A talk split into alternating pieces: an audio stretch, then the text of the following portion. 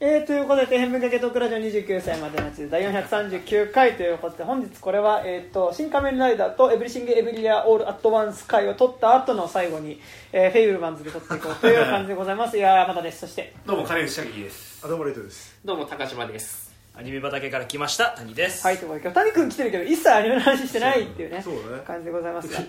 が なんかすげえあれなんだね。順調に映画自体の尺も伸びているよね。そうですね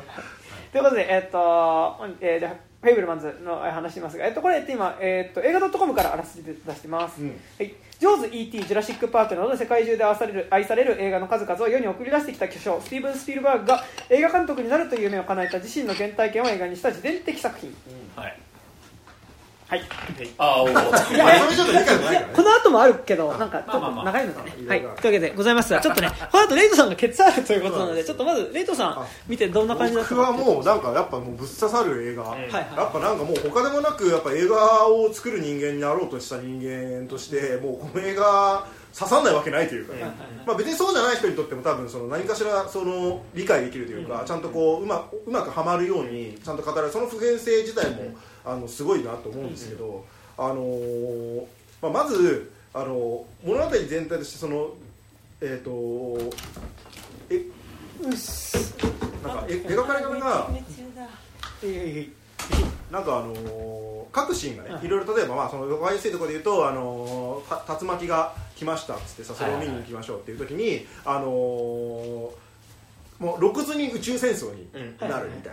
な、でもあのーねあの宇宙戦争においてはあの列車がゴーってくるところが、あのショッピングカートで再現されたりとか、あのーあとまあこれは結構人によって見方違うかもしれないけど、あのーえー、と夜のその子供部屋を映す時に、あの木の影がちゃんと壁に映ってたりとかして、ああポルターガイストなんだなとか、まあ、あの荒野を走ればもうアルマジロが転がってるし、あのまあ、トビーフーパーみたいなねなんかまあそういうなんかこうもうスピルバーグがまあ直接的にせよ間接的にせよなんか関わってきたなんかあらゆる映画史みたいなもの、っていうかまあもうね俺結構見ながらなんかその要は自分が幼少期から見てきたあらゆる映画体験みたいなもののなんか強烈なものっていうのがやっぱそのスピルバーグによってもたらされてるものって多いわけじゃないですか、だからなんかもう錯覚のようになんかあ映画史ってスピルバーグの人生史だったんだみたいな。なんかさ俺らの幼少期とスピルバーグの映画の内容ってなんかかぶってんのよどっか。うん。あなんかなんかね自分の記憶だったのかうんなんか本当に自分の経験な部分もあるし、うん。そうわか割と分かんなくなってる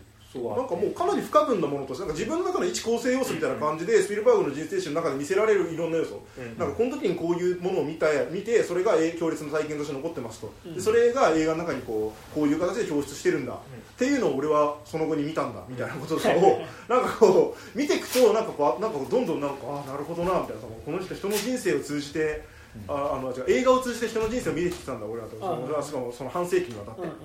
あの見てたんだなみたいな感じをもうなんかちょっと錯覚に近いかもしれないですけどあの得るような感じうんでありあのあとまあこれはまああのバビロン会の時に言いましたけどあのババビロンが基本的にその映画愛っていうね、要素で要するにこう映画っていうのは、ね、出演してしたりとかね作ったりとかするとその100年後の人だってその映画を見て自分のことを見てくれるんですよみたいな、ね、素晴らしいですねみたいな。ね、あの自分たちの人生はままならなかったかもしれないけど100年後の人生人たちはそれでもその自分たちの作った映画を見てくれるんだ、こんなにすごいことないよね。映画ってすごいよね。バカ言うなと。違う 映画はね、うん。愛じゃなくて映画はラブヘイトだっていうこと。ああそうです。ねでありもう映画っていうのはもう業であり呪いだっていう映画なわけですよ、ね、あのフェイブルマンズにおいてはあの別に映したいものが映るとは限らない、あるいは映ってるものは映したいあの本当に素晴らしいものが映ってたとしてもそれは別に映したいものであるかどうかは分からない。そうね。うん。あの映画っていうのはもう映ってしまうものだしあの映したくなってしまうものであるしあのそれがその映した人自体にとって幸せかどうかっていうのも、まあ、全然関係ない。場合によってはそれは人その人にとってはあの決して幸せな体験ではないかもしれない、でも映さざるを得ないぐらい魅力的なその瞬間って存在するんだとか、いうことのなんかその映画を撮るとか映画を見るとかっていうこと自体のなんかこうこの業みたいなものにもうはっきり向き合っていく、うんうん。なんあのだから別になんかその映画を撮るってこと自体が、あのまあ、このサミー自体にとってはある種の救いになってるかもしれないけど別に映画を撮ったから幸せになれてるわけじゃないんだよね、うん。そのサミー自体は。そう。だからなんかもうちゃんとこう、まあ、これそれがスピルバーグ自身の人生史にどこまでうん。その完全にリンクするのかは分からんけどもあの少なくともなんかこうこの映画を見てる間はなんかこうあるその映画の才能を持ってしまった人っていうのが、あの映画を撮るぞって決めてでその何で決めそうなったかっていうその映画に取りつかれることになったきっかけ自体もなんかそのなんていうの？あスピルバーグの映画ってでもよく考えたらそうだなみたいな、そのつまり人が乗っていたはずの車が列車に衝突する瞬間こそ映画だと思って映画を始めた人が映画を作ればああいう映画になるんだと、あのどんな映画撮ってもそれなりに暴力的になるのはこういうことがきっかけだったんだみたいなね。こうことがなんかこうちゃんとこう全部腑に落ちていく作りになってるっていうのが、なんかその人生の伏線回収みたいなことをなんか後から全部こう伏線のように回収していくみたいな感じの構成になっててなんかもうあの見ていてなんかもうすごいことをやっているっていう、っていうのとまあこの後多分それの話もなるかもしれないですけど、まあ、あの一番最後に出てくるね、はい。まあ、ゲストキャストといいますか、ね。まあなんか最近ねそのええニュースでは結構出てたけど、ええそのねそうそういえば忘れてたみたいな。なんかあのそういうの出るって言っとったわっていう、もう言っちゃいますけどね、まあ、デビッド・リンチがね、出てくると最後までさ最後までさ出るの知ってたからさ、うん。あれ出て終わりそうになっちゃったからさ、あれ出てたっけって思ったら、ああよかった。で しかもこの役かいっていう、いいよね。だから終盤で出てくるもんですよリンチのやっぱ存在感ってさなんかうん。自作でも、自作だと結構出てるけど、リンチって、なんかやっぱほしかもやっぱスピルバーグの作品でってなるとさなんか2人ともすごいうん。多分こう80年代以降の、まあ、もうちょっと前か。全部こう70年代80年代ぐらいのさアメリカ映画史みたいなところを代表する巨匠ではあるけどさなんかもう方向性として結構かなりまあアート映画みたいなところとさ、そのすごい娯楽作だからさ、ものすごく違う畑の人があそこでっていうのはすごい熱いですよこのね。年齢になってそこで交わって、うん。しかもそこで演じられるのがまあもうすでに存命ではないけど、まあ、超レジェンド監督。を演じるのってでも確かに生半可な俳優では嘘つけばかって思ってしまうセリフなんですよね。あのあそこで。すごいセリフだと思うけど、まあ、実際に言われたことだとしても、めちゃくちゃいいよね。すごいセリフ。もう映画とは何か優れた映画って何かっていうのに対してあんなにこう端的で納得できる回答超パンチライン現状今今年見た映画の中で一番のパンチラインあれだからねてかあんな俺知らなかったんだけどあのエピソード自体は。あのでもあれを聞いた後はもうあれですよね最後のあのラストカットと同じ同じ心境、ええ。僕はこの後あの少女映画を撮ることになるんですよ、ね、少女映画撮るときに僕の心には常にあのあのリンチがいるわけ。でまあれもさあの普通に撮るでもそうです。映画見るときとかでもさうん。地平線撮るでしょあああはいはい真ん中にいるなはい。はいダメってみたいな。えーなるよね、そうだからいやもうあそそうかって。でもなんかそうだよね。地平線だでまあ後から振り返っていくと実はあのフェイブルマン自体があのやたらとローアングルとハイアングルを繰り返したのを全部その教えにすげえ忠実な映画だからっていう、でさらに振り返っていくと確かになんか印象的に俺らが覚えているスピルバーグ映画のショットっておおむねそういえばそうなってるかもみたいなね なんかすごい勢いでこう回収されていくんですよね。そのああのセリフ一個にね、だから映画とは何かっていうことに対してここまであのーバチバチに答えてる映画って、多分他もうないです。しこれ以上の答えようないんじゃねえのかっていう映画だと思うんであのいやもうあの大傑作だと思いますいやいやあのパンチラインシーンすごくてジョン・フォードの、俺あれなんか、あの いやいやまあまあいいですけど。えそえそんな秘められてるところ？いやいやまあ別にいいです。まあまあまあみんな見てるじでゃん。もやっぱジョン・フォードっつって出てくんの回っていうのは結構、うん。いやなんかジョン・フォードを演じるよとはなんか俺、なんかニュースで見てたからあそうみんな知ってるもんだと勝手に思ってたの。あいやだからあれなんかさあの俺あの字幕で見たんだけど、あのデビッド・リンチがあの町山智博吹き替え版で脳内再生されて、ちょっとバッと何ってこと。え？あじゃあじゃああの町山智博がさあのあのリンチの真似してるの知らない？あポルノが見たいみたいな。ポルノが見たいんだってなんかマジでそういう喋り方なんだみたいな。チェーセンはどこにあるか。あでもあのそれこそあれですよ。あのあれえっ、とツインピークスのドラマを吹き替えで見ると結構普通にそういう喋り方してる、多分それの真似なんじゃない？そうだと思う。あん。な仰々しいん。だよだからまあそういう役だっていうのもあるんだけど、あのそうリンチ自体がなんか毎日結構なんかこうすごい得意な存在感の人だからね。役者として出てくるとこんなに他を圧倒する、やっぱねやっぱこうあれですよ。あの庵野秀明における岩井俊二使い。および岩井俊二における庵野秀明使いにやっぱ匹敵するこの。そうね。んうん。いやなんか久々になんかあのキャスティングであんなに興奮した。ね。よね。なんかもうでしかもそこで喋らせるセリフがちょっと完璧すぎるし、それを受けてのラストショットが完璧すぎるっていうのがもう結構全てというか？もうなんかもうあれが決まった時あもうあれ気持ちよかったなと思って撮ってる時。であっこからのラストシーンめちゃくちゃいいっすよ。なんかもう、何でもないことっちゃ何でもないことじゃないですか、でも観客にとってしたら、うん。まあもうなんかなんだまずあの時点でのそのフェイブルマンズ少年にとっては、あのジョン・フォードに声かけてもらったっていうのは、わーって喜びだし、でも観客からしたらそこにリンチと今スピルバーグが対峙してるっていう、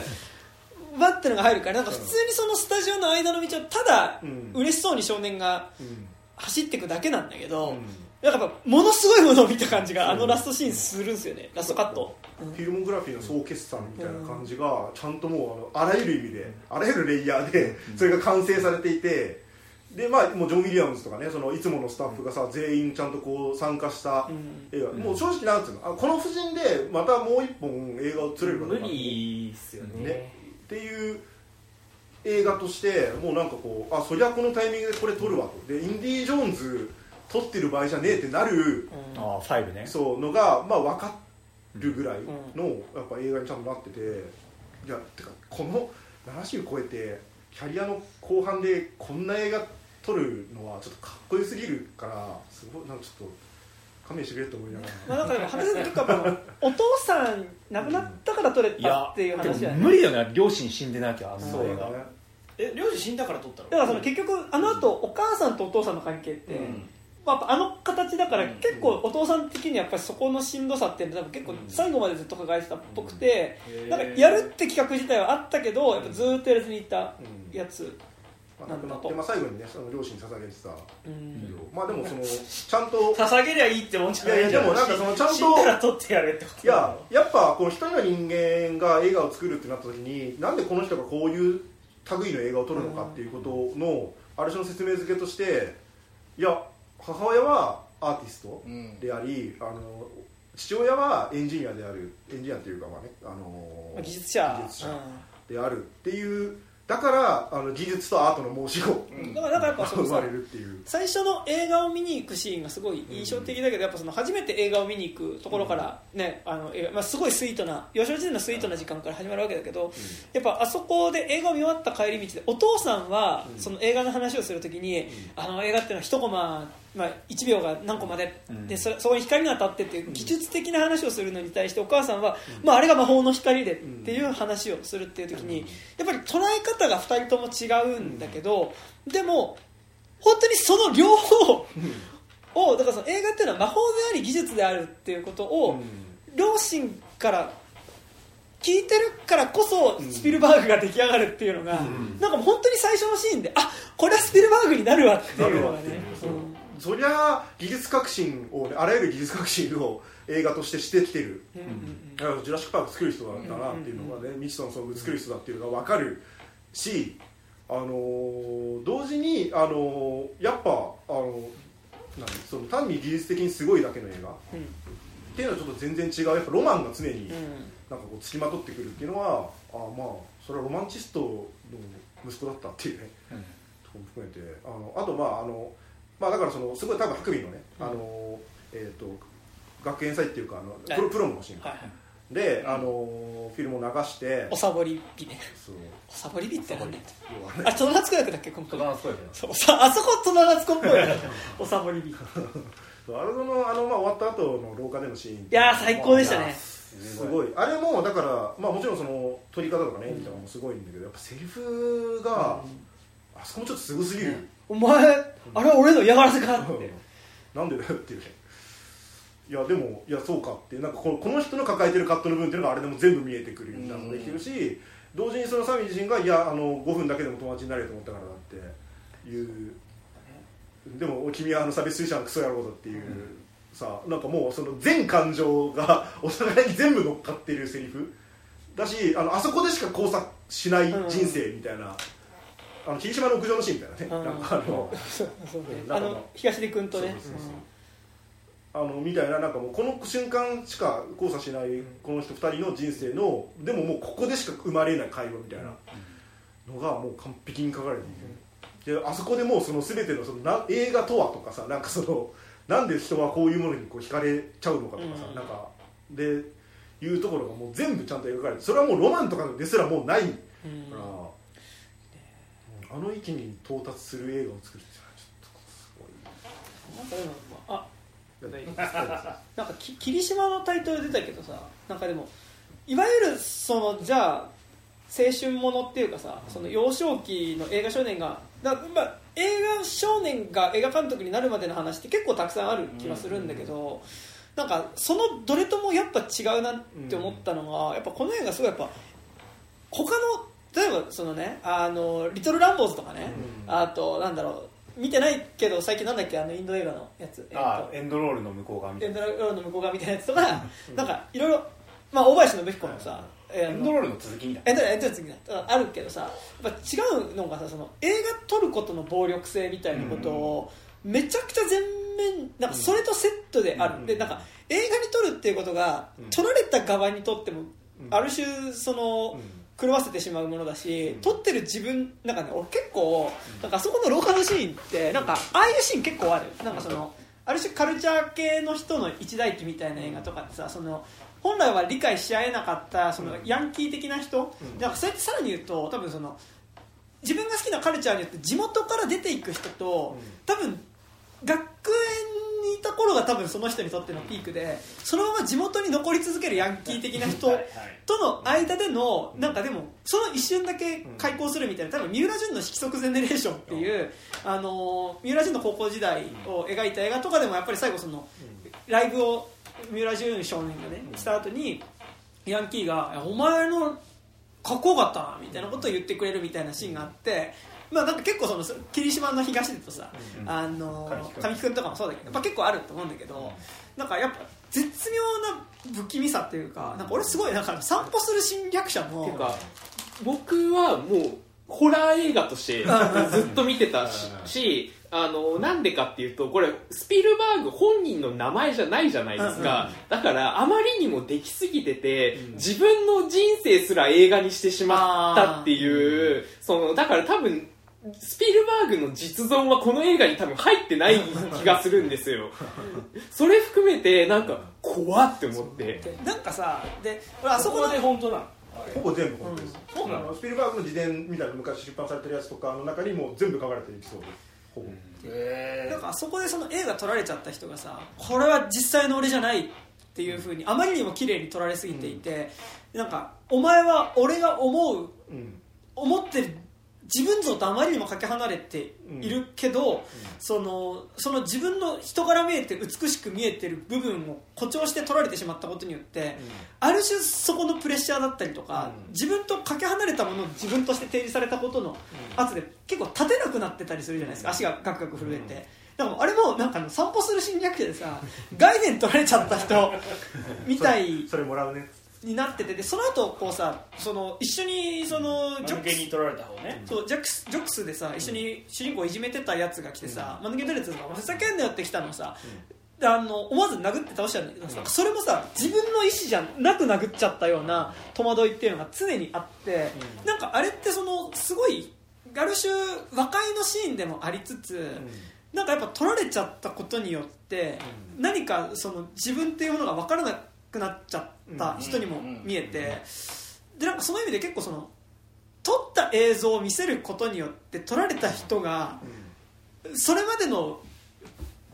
人生っていうか自分像が崩れるっていう瞬間がこの映画何回も撮られて何回もっていうかそのそこだったら要は母親とのところが完全にそうじゃん。ってなんか。っていうなんか結構なんか X メンっぽいというかなんかもうその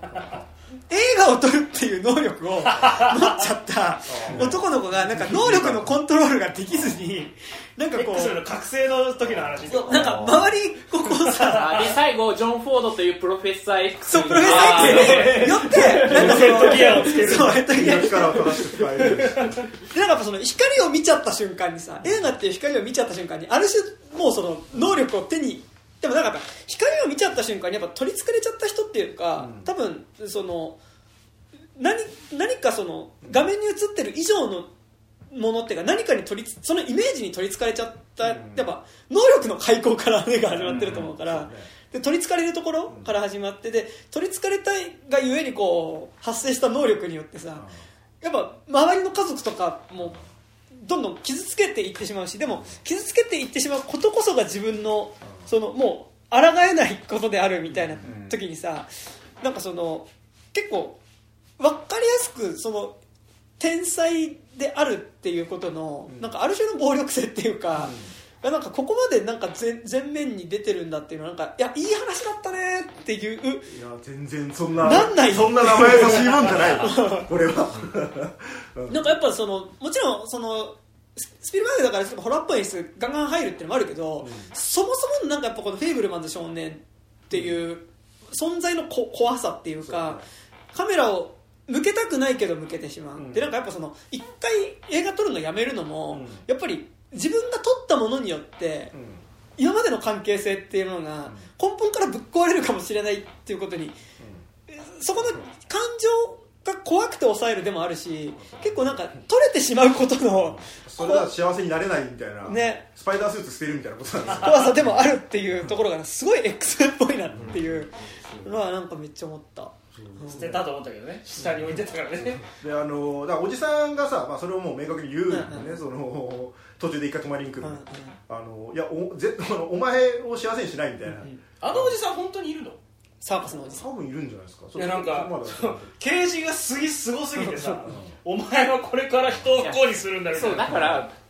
結構話半分に聞いといた方がまあまあそう、その絶対。もちろんそのエピソード構成する上でねあんなに綺麗に全部そうまあだってなんならだってもうさ半分くらい知ってるスピルバーグのエピソードでで聞いてる範囲で言考えてもあの映画業界に入る経緯ちょっと違くねえかとかも、あでなんかねあのスタジオに勝手に出入りしててうん。ぬんっていうのがね結構。割と伝説的に語られる部分でもあるし、ていうかもっと手前の部分で絶対あのいや普通に刑事コロンボとか撮ってるはずですよね、みたいなね。あれだったりするから。いやまああの全部が全部ねまんまではないにしてもでもまああの明らかにスピルバーグの構成要素になっている部分っていうのをドラマとして再構成して作ってるっていう映画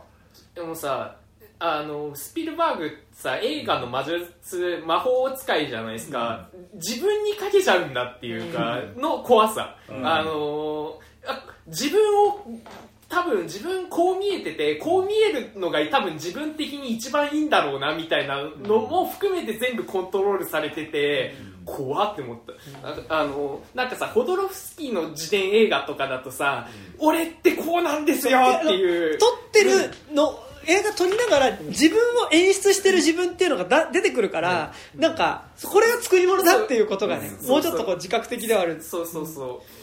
しあの自分その多分ホドロフスキーとかだと自分がさらけ出てるんだけど、あのスピルバーグの場合は、ま、自分に魔法をかけちゃってるから なんか違うスピルバーグ多分僕らのパブリックイメージ的なスピルバーグに、あの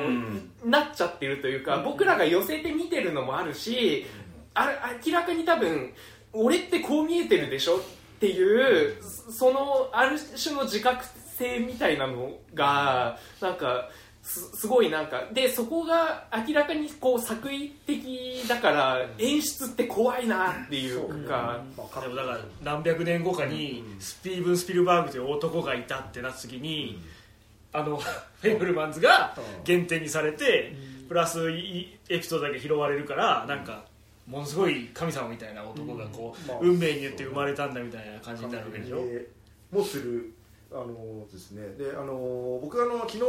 あの全然別の映画の話したんですけど、あの小中和也監督の「シングルエイト」っていう映画を見たんですよ、あの日本映画ですね、あので小中和也ってまあえっ、とまあジェイホラーファンからするとあのもうあの知る知らない人はいないでしょう、あの小中千秋の、まあ、弟さんね、であのウルトラマンの「コスモス」とかさ「ダイナ」とかの監督やってた人ですよ。であの、まあ、特撮監督ずっとやってるわけなんだけど。でえー、と小中和也の最新作なんですよ、で小中和也自身のあの1978年に「スター・ウォーズ」にてその実際に8ミリフィルムを撮りましたっていうエピソードをあの、まあ、元にしてあの、まあ、1978年当時の高校生が8ミリフィルムを撮っているっていうお話として語ってるんですよ、でこれの映画撮り始めるぞってなるのが「そのスター・ウォーズ」のねこう宇宙上宇宙船がこう上からボーって出てくるのがすごいと。あんなでかい宇宙船見たことない。っつってだから当時の高校生たちはそこにびっくりしたと映画館であんなに巨大な宇宙船が本当に映ってる、であれをどうしても撮りたいと、であのその前に1本撮ってるのが「クローズ」っていうあのクローってあのえーカラスたち。つつ違うか。爪爪。ああカラススロー。ズっていう。あの爪っていうタイトルのあのクマが出てくる映画、うん。でそれを中学生ぐらいの頃になんか撮ってるらしくて、であのクマがこうわーって出てきて、あの森の中でその高校生たちがわーっつって殺されるみたいな話なんだけど、あのそのクマのスーツがもうギャグにしか見えないぐらいこうしょぼいから、あのまあ、そのなんか何回か応募したらしいんだけど、あの劇中で一応語られるのはあの俺ギャグのつもりで撮ってなかったんだけどななーっつってでも審査員からみんなもう爆笑されたと。でなんかこういや見ながら「いやでも笑うよこれは」とかっつってやってるところから始まって、でそのもう映画今撮ってなと一回撮ってなかったんだけどもうその「スター・ウォーズ」のこのねあの宇宙船を見て、もうそれに取りつかれてる、う。ん。であれをどうしても撮りたいと、でなんかこう自分でこうそういうのを作って、まあ、初めて撮ろうとするみたいなところから話があるの、でその時に「えじゃあまた映画撮るってこと?」みたいなこと聞かれてそれに対して「いや俺は映画の才能はないと思うけどあのあこのこれだけはどうしても撮りたいんだ」って言って撮り始めるの、だから、あのー、コラカセアの世界観においては要するに俺はもう天才じゃないと。だから俺はスピルバーグじゃないと、うんだから分かり分かってるけどそれでもなおあのこの特撮のこのショットにやられてしまった人間としては撮らざるを得ないっていうところからは始まって「まあ、スター・ウォーズ」のこれみたいなやつを撮りたいっつって学校祭であの出す出し物としてあの8ミリ映画を撮りますっていう話になって、あの僕はあの8グレートで、まあ、もうものすごいあのすごい面白い映画だったんですけど、あの何がいいってあの劇中でちゃんとその出てくる、ね、高校生役の子たちが実際に撮ったその8ミリのそのこの和也が1978年に撮った映画の再現した、本当に8ミリフィルムで撮った自主映画が劇中で10分間丸々流れるんですよ、えクライマックスで。でだからもうそのその間なんかこうどっかでこうカットが切り替わってねそれを見ているなんかこう生徒たちとかってショットは一切なしに本当に本編丸々。でエンドロールであの引用作品って言ってそのクローズの本当の当時の 映像とかそのタイムリターンっていうその劇中で撮られるその 10, 10分間流れるね。映画の元ネタの映画とかが1分間流れるその8ミリフィルムがちょっとずつ。でもうなんかすごいであのその劇中の高校生たちがなんかあの本編の中でなんかこうおあの学校の先生がねそのシナリオの書き方本みたいなのをなんか自分で読んであのお前たちなシナリオっていうのは何が大事か知ってるかとかっつってその聞きかじったところでね、あの言うのであの主人公が最初のシーンと最後のシーンで成長してることが大事なんですシナリオっていうのは。って言って、えーそうなんですかって。でも「スター・ウォーズなんか変わったのかな?」とかなんとかっていう話をして娯楽映画なのか別に何だっていいじゃんみたいなね話がしてるんだけどその失恋とかいろいろ劇中であった後にその最後あの屋上でその映画作った友達と喋ってる時に俺らこの間さあの映画作ったのが映画になるとしたらラストシーンがここかとかっつって。でファーストシーンはじゃあ映画撮るっていいところだよなとかって。じゃあその最初のシーンと最後のシーンでなんか成長したのかな？どうだろうなって言って終わるんですよおーいいセリフですねめちゃくちゃいいめちゃくちゃいい。もうこのセリフななんだなんかね言われずに見に行きたかった。大傑作です、はい。まあ、あのちょちょっとあのその、まあ、低予算なんでね、まあ、い。ろいろとあの厳しい部分もなくないんですけどあのめちゃくちゃ傑作なんであの僕この「フェイブルマンズ」と合わせて、あの映画作り映画の要はその天才ターンの映画としては「フェイブルマンズ」はもう火の打ちどころのない映画だと思うんですけど天才じゃなかった側の映画人の,、あの映画を作るっていうこう動機とそれにこう取りつかれる人のあの業みたいなものとしてはもう一本あの日本において「シングレイト」っていう映画が今あると。いう話をちょっとちゃんとしておきたかったんで、まあ、がっつりネタバレしましたけどあのこれで帰ります。はい、ということで、ここでレイトさん行ったんですけど、すいませんお疲れ様ですそういうちょっと中途半端なところでね、フェイブルマンです。ちょっと、バビロンとかと比較してる場合じゃなかったんですね。ね。ちょっとメールが来てるので、ちょっとメール読んでいこうかなと思います。お疲れ様です。そうですね、えっと、メールが、えー、まあね、フェイブルマンズはもうね、えー、これはもうね、みんな見てますよ。さあ、フェイブルマンズは見てますよね。はい。ということで、ラジオネーム、サハルさんからです。はい。フェイブルマンズの感想。肉地図の山田さん、高島さん、そえー、竹木さん、そして、えー令和の、えー、深崎金次こと、えー、レイト監督、こんにちは。募集されていた、えっと、フェイブルマンズの感想を送らせていただきます。2時間超えの上映時間を感じさせないほど時間が過ぎるのが早かったです。しかしながら良かった点については他の方々と一緒だと思うので、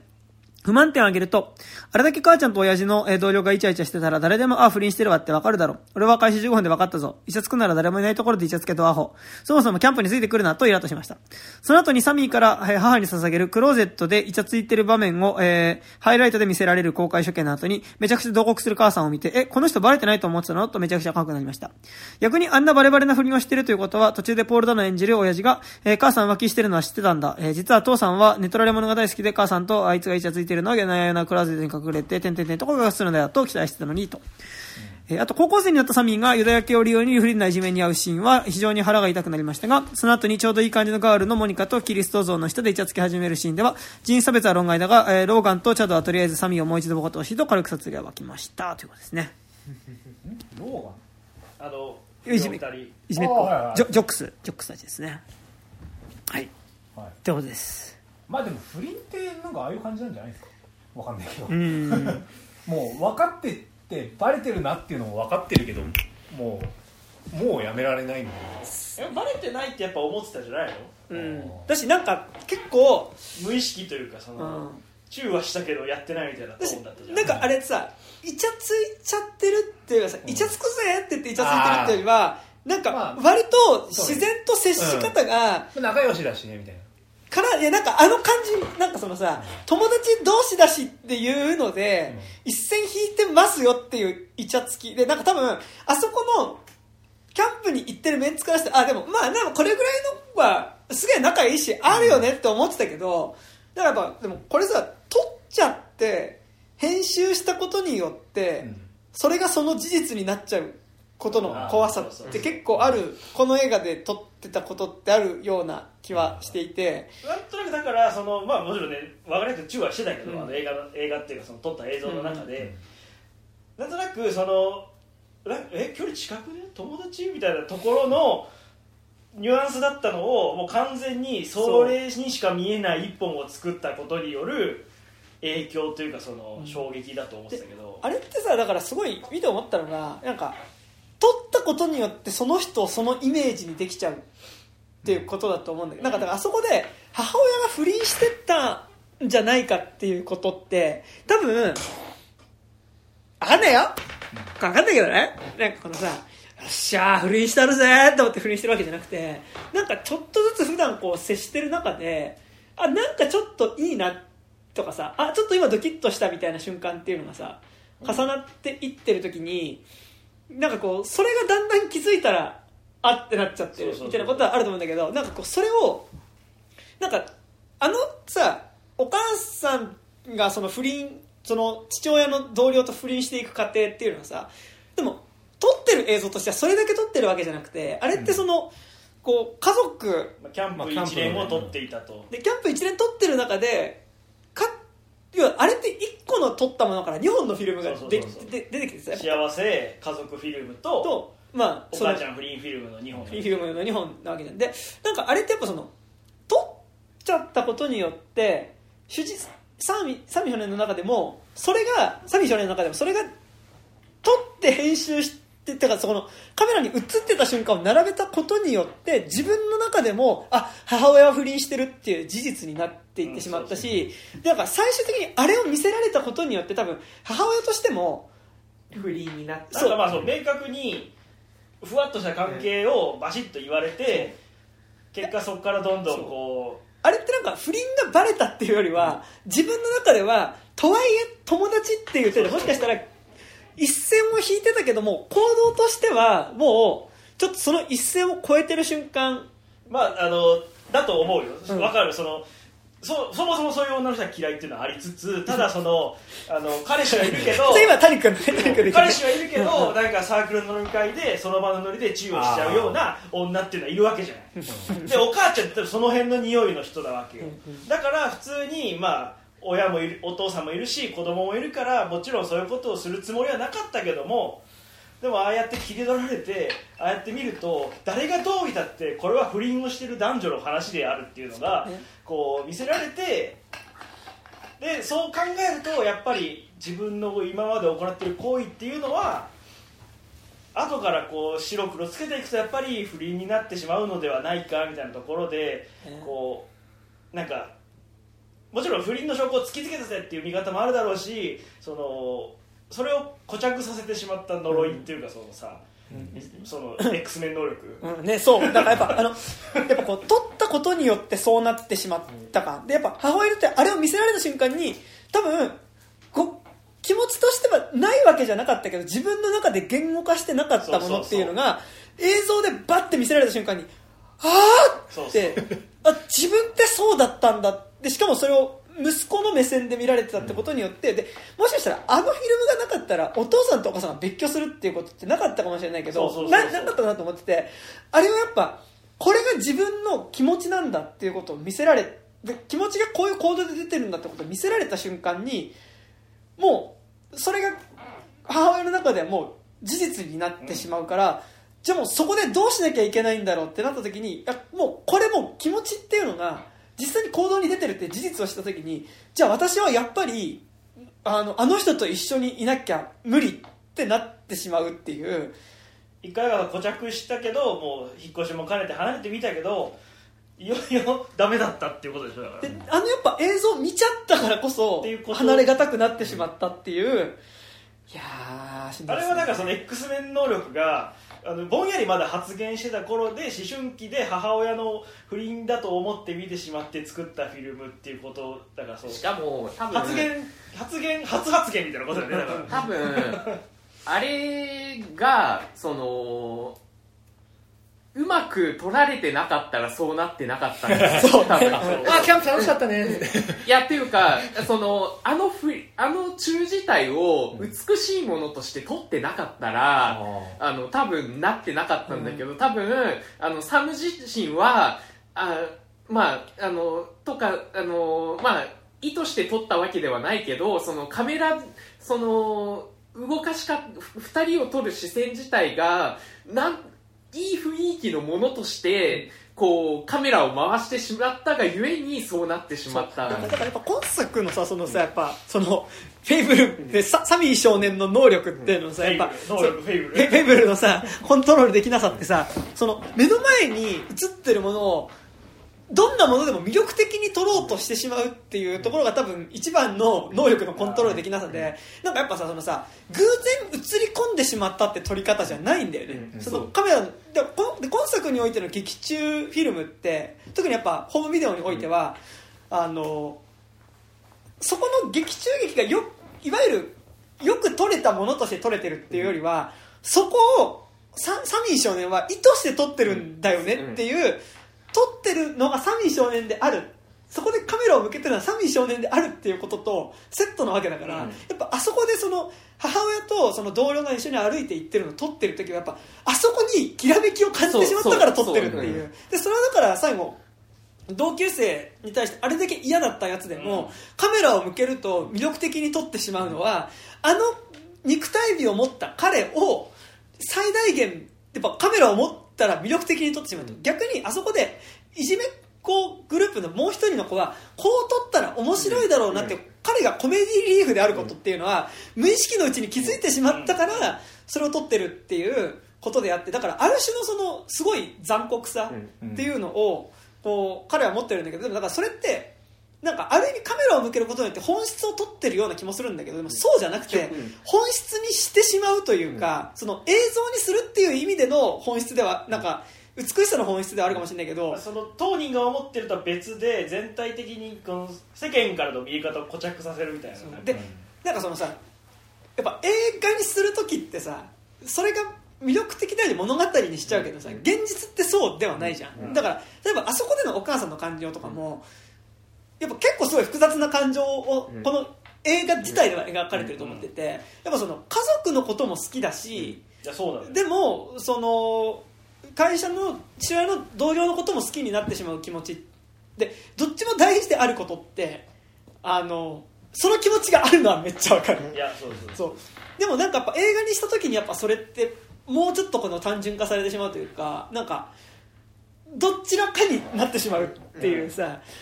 でさらにこのいじめっ子だった少年っていうのもさあのそいじめをしてた部分っていうのはあるけどでも映画で撮った時にすごいこうスポーツ万能な好青年になってしまうっていう時に、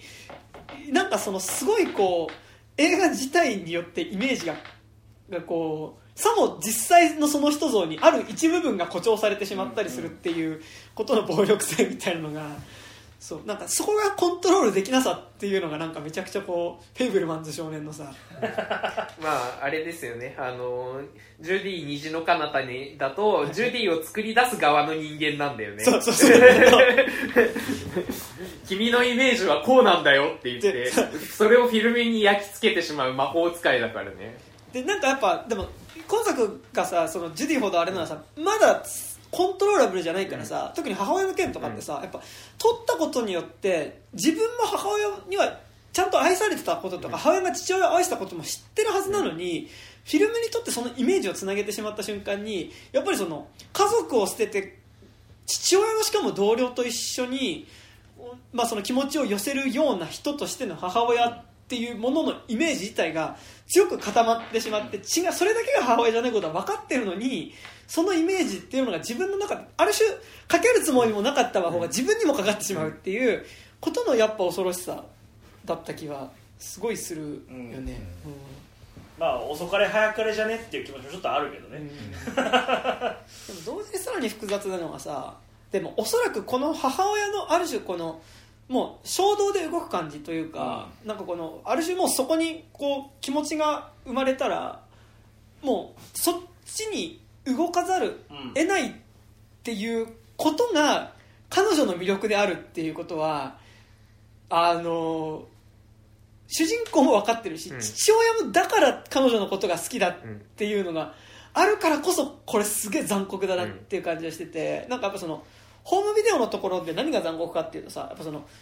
ホームビデオの中で一番なんか今回だってその要はねあのちょっとお母さんがねなんかちょっと最近気持ちふさんでるからちょっと家族旅行行こうよって言ってさあで家族旅行行った時のその映像っていうのさ母親がね映画というか繋いでくれってことでしょ？つないでくれってね撮っていく時にさなんかで結果としてあの良かった瞬間をつなげたあのまあいい意味でのそのポジティブな意味での明るい意味での家族イメージのフィルムと、そのそれを編集するために捨てたフィルムうん。のつなぎ合わせの中からそのむしろそれと真逆の家族から離れていく母親のフィルムっていうものが2本できてしまったっていうのがあった時にでその良かった方のフィルムのラストで何が来るかっていうと車のそのヘッドライトを浴びて踊ってるとこね、でなんかもうほぼ体が透けちゃいそうなこうドレスを着た母親が手のひらに火がついたこう木の棒を持ってさ、踊ってる姿。それもなんかこうもうテンションが上がったからいきなり周りがちょっともうお母さんそのドレスつけてるからどんどんやめなよって言うんだけど 踊りじゃ出しちゃう。その場のテンションで踊り出しちゃう母親っていうのがあってでそれを見て父親はすごいこうすあここの部分に惚れてるんだなっていうのが、まあ、めそれを見てこう恍惚とした顔してる父親がしてる時にあこの彼女の踊りたいって思った時に衝動的に踊る。でそれがやっぱ美しく見えるっていうところにその衝動性にこそやっぱり父親は惚れてるんだなっていうことがなんかまあすごい感じて。でやっぱであそこのさ光を浴びて光で暗闇の中に映し出される母親ってやっぱある種映画自体でもあるわけじゃん。その暗闇の中に光で投影される動くものが映画などとするならやっぱあそこがやっぱ母親イコールやっぱある種映画でもあるような気がしてて。でって言った時にあそこのラストシーンのヘッドライトの光の前で踊ってる母親っていうのはその良かった家族の方の映画のフィルムのラストでもあるし多分悪その捨てた方のフィルムのラストとしても多分ああ使ってるかもってことね。つながってる部分だと思う。結局違う使わ使ったフィルムと使わなかったフィルムであるけどラストは多分あそこに集結するというか、多分あそこの母親を衝動的に踊り出すところにこそそのどっちの母親性も描かれてるしでだからこそ父親は彼女のことが好きだったって母親いうとして家族旅行の方でかい捉えられるフィルムになっちゃうかもしれないしその不倫側だとそのもうどこまで行っても女みたいな感じの見え方になってるかもしれないとね、母さん私を裏切ったのねみたいな。マギは3代あるんだよね。一つは母親としての私みたいな 経営者としての私そしてもう一人は女としての私みたいな否決された。なんでみたいな。母さん私はやる男取ったのねみたいな感じ。はい。お父ちゃんはほらずっと成功はしてってるから、ね。うね。お母さんはそのピアノピアニストになれたかもしれないのを捨ててるから、うん。でなんかね天才が隣にいるとしんどいんだよみたいなことを急にでも娘が言い出したじあれお前さっきめっちゃ怒ってなかったっけ？って思いながら見てたけど。さいやでもなんかあれすごいさ多分そのまあなんか血の話をするのは嫌だけどさ多分その女として分かる部分があるっていうこいやじゃなくてそのスピルバーグ少年はさ多分その母親のさ多分そのパッション的な部分っていうのを、いや要は今作で言うと科学者の血うちの家族は科学者の血か芸術家の血かで分かれてるのよっていう言い方をさなんか母親が確かなんかホームパーティーか、まあ、食卓してる時に言っててであのーまあサミーはその芸術家の血ねっていうふうにとどっちかって芸術家寄りだねみたいな。で芸術家の血って要はなんかもうそのあの映画においてはやっぱその結構母親の側のさやっぱこうこれがしたいって思ったら家族だったりとかそういうことを犠牲にしてでもそれを取ってしまう衝動性ってことだと思うんだけど、でで多分妹の方はそっちじゃないからこそあ親よ父よパパよりね。そうそう。だからこそなんかやっぱそれが言える感じというかでもなんかやっぱ父親と母親の関係も結構きついというかさお互いやっぱ愛し合ってはいてさでお互いに尊敬してる部分はあるけどさ、でも、だってお前は母寄りだなっていうのはやっぱその後もさうん。あんだけ家族でワンワン泣いてるのに編集しちゃうみたいうんうんなねいやだから一夫一夫制はダメなんじゃないですか。家 族そこはこう新しい家族の形であうんあのおじさん含めて みんな みんなで家族っていうねそうそういうやり方もね、うん。家にセスローゲンいたら嫌だけどおじさんだよって。いやなんかたまに来るからたまに来るから好きだけど。この本当に息子かなみたいな。いやでもそれは多分もう二人にとっては多分関係ないでしょ、まあ。多分そのお母さんあのミシェル・ウィリアムズがあの産んだ子供だからあまあそうお父さんはぶっちゃけなんか寝取られてても隣にいてくれたら嬉しいなって思ってそうだし お母さんの方も別にお父さんは好きだし友達も好きができるけどそのお母さんの方が友達と離れちゃうとあの人格を保てなかったっていう話だからなんかいや分かるななんだろうこういう人いるよなーって思いながらすごい苦々しい思いでずっと映画見てたあの 分かっちゃうから。うん。分かっちゃうけど分かっちゃうけど嫌いなんだよなっていうその なんだろう俺この映画トータルなんか特に面白いとは思わなかったのそあのはいはい。言いたいことというかその、映像を撮ることの意義とか撮っちゃって見せる編集の力とかなんかうんうん。言いたいことは分かるんだけどトータルなんか読後感が悪かった読後感が悪かったっていうかその映画として楽しかったなって気持ちになれなかったのは、うんうんうん。なんか1時間半ぐらいお母さんしんどいなって思いながら。てたからなんかあーいやこういう人いるのは分かるしなと思いながら。でね。究極のところ多分スピルバーグもお母さんのことを悪人にはしてないからこのラインにいるしなみたいななんかそういう、まあっていうかこれはやっぱりお母さんをこう見せたかったからこうとこのテイブルマンズにおいてはこうなってるけど多分実際はもっと多分違うんだよね。うん。多分。もうガンガン寝取られてたかもしれないし。ししお父さんももっとジェラスしてたかもしれないし、だかだけど最大限自分のこうファミリーとしてこうどう後世に綺麗に残すにはこのラインだった綺麗にというよりもそのなんていうか魅力的に自分のその魔術の中はいではい。活かせるためにはどう演出するかみたいな感じになってて。なんかだからそれでいうと本当にホドロフスキーのさ、えっとリアリティのダンスじゃなくてエンドレスポエトリーを見るとす分かるんだけどエンドレスポエトリーっていうのはやっぱ結局そのホドロフスキーっていう側が、えっとまあ、リアリティのダンスっていうのは自分の幼少期を取って、えっと、エンドレスポエトリーで自分の青年期を取るんだけど、うんやっぱ青年期のラストでやっぱ父親との関係がやっぱずっと良くなくて最後に父親と別れるんだけどその時にその、まあ、港でその別れる時にあのお父さんが、えっと、ああれリアリティのダンスのラストラスト。うん。あリアリティのごめんリアリティのダンスだ。リアリティのダンスのラストでその父親と別れるんだけど本当の父親はその別れようとしたんだけどうまくその父親握手しようとする父親を拒絶してしまったっていうところがあるんだけどあのそこで拒絶したホドロフスキー青年の後ろに今の映画監督でのおじいちゃんになったホドロフスキーが来て「お前それ違うだろ!」って言って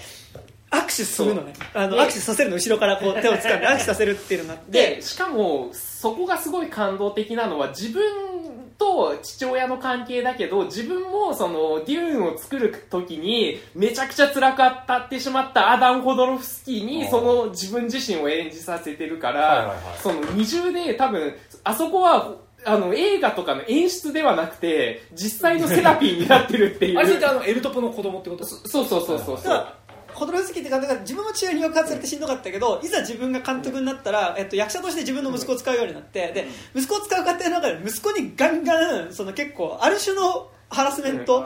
家の中とかでも塩1個読んでからじゃないと飯食うなとかなんかもうガンガンそういうことをやりまくってまあなんかその父親も自分に厳しかったけど別ベクトルで結局自分も息子に厳しくなってしまったっていう時にその父親との和解っていうのもあると同時に自分と息子への和解っていうのもあって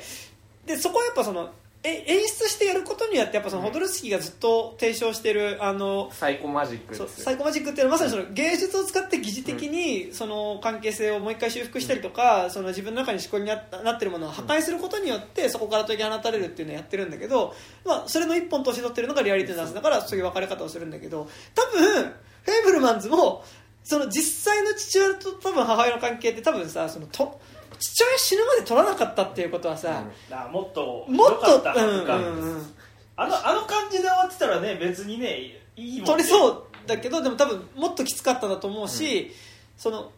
多分お監督っていや多分見せられなかったんだと思う、うんうん。そそ美化されることがもう結構きついことだと思うから、うんうん。そのホドロフスキーの自伝映画とスピルバーグの自伝映画って真逆でそのホドロフスキーは自分の実存をさらけ出してあのセラピーしていくんだけどそのあのスピルバーグのこフェイブルマンズに関してはそこはもうあこれは虚構ですよっていう、うん。その一線を引くことによってなな何かしらの世界とこうんう関わっていくっていうことになっていくから、確かに。なんかまあ、直接変えてるからね、一応その スピルバーグを下地にしたうん。少年の話だから、確かフィクションなんだけど。そうそうそう。でもこの映画ずっとさそのなんかなんかのシーンが終わるたびに後のスピルバーグであるって全部ついてくるわけ。よ そのそうねそうね。出てこないけど作るだからカメラをね。売って引っ越したこの少年が後のスピルバーグでずっとつくからね？えカメラ売っちゃったのに？大丈夫？みたいな。なるのかなスピルバーグに？みたいな。なんかそれがさすごいまあ自伝映画だからそうなんだけどさちらつくからさなんかシーンだけ切り取ると何でもないのにスピルバーグになっちゃうなっていうのがちょっとねああなるほどね。スペなんだろう一大スペクタクルでもないいじめられただけの話もなんかでもそれがすごい全て意味が、うんうん。うんまあね頭に言ってるけどさ、うんうんうん。その全ての出来事に意味がある、う。んうんなんかなんなんかその,、ね、その意味のあり方がその、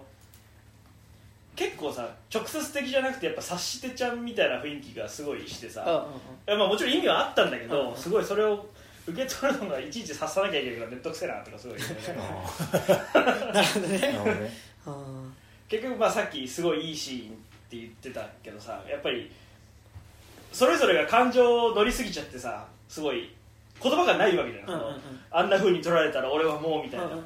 でで映画のこの中では君と友達になれると思ったらこのフファッキンクソ野郎みたいなことを言い合ってるわけじゃない。なんかいや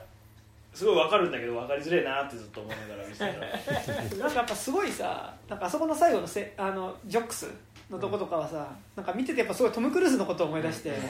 なんかやっぱこうさあそこでのさ自分本当の自分フィルムに撮られた瞬間に本当の自分じゃない理想的なヒーロー像になってしまう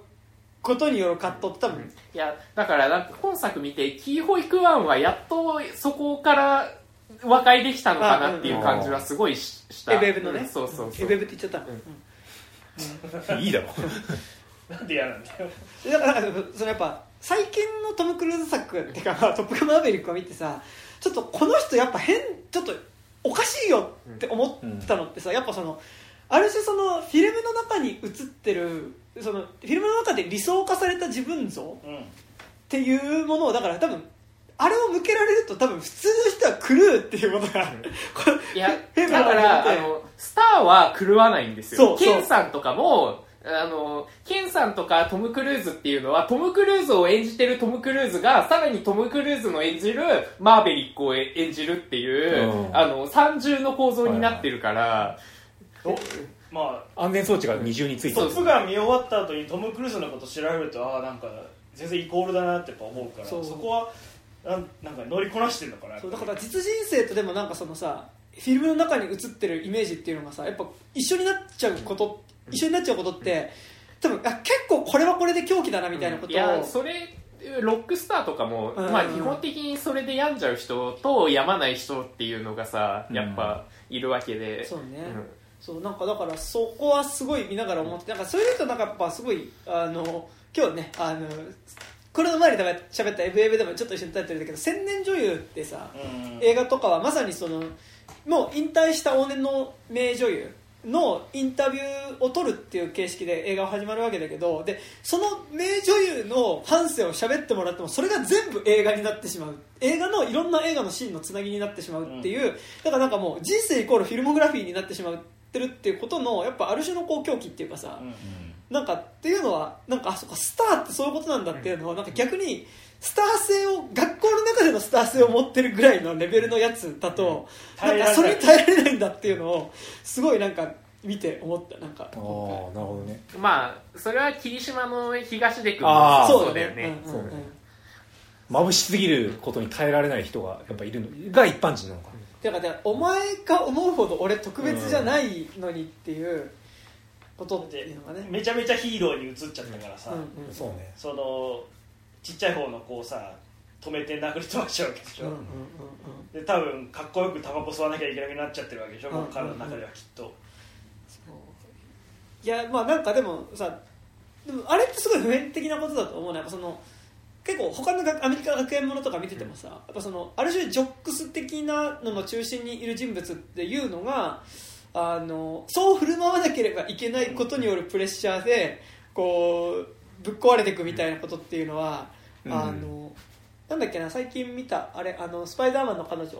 えー、ってやったえーゼンデイヤあゼンデイヤーがやってたあの、アメリカのがそうね。学学園もの名実ともに彼女だもんね。あそうか。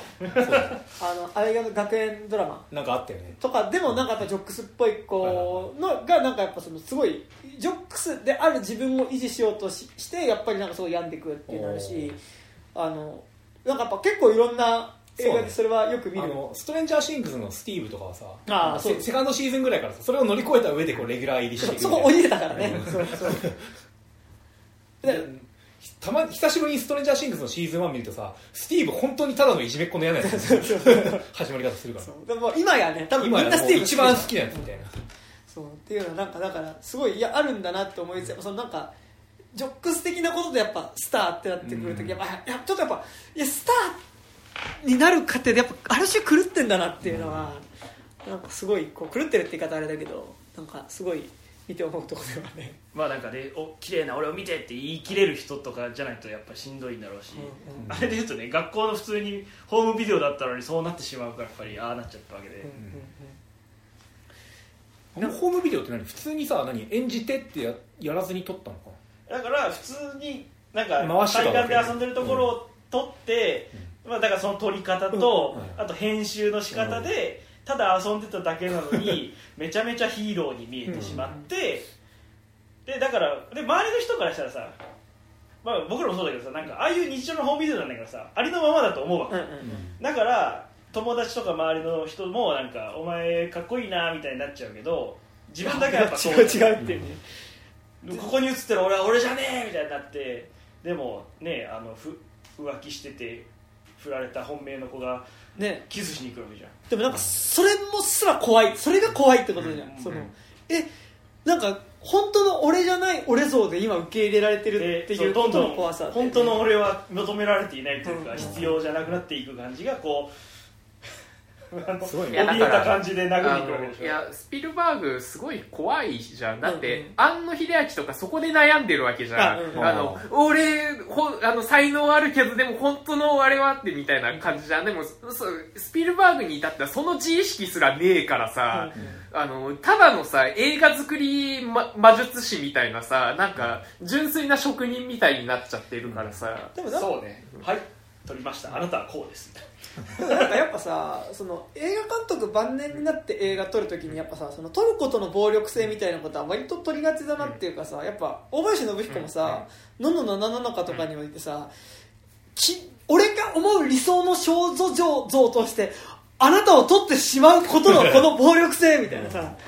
ことの葛藤ってのはすごい描くからさなんかやっぱうん映画撮るってなるとやっぱ最終的にそこになるんだろうなっていうのは、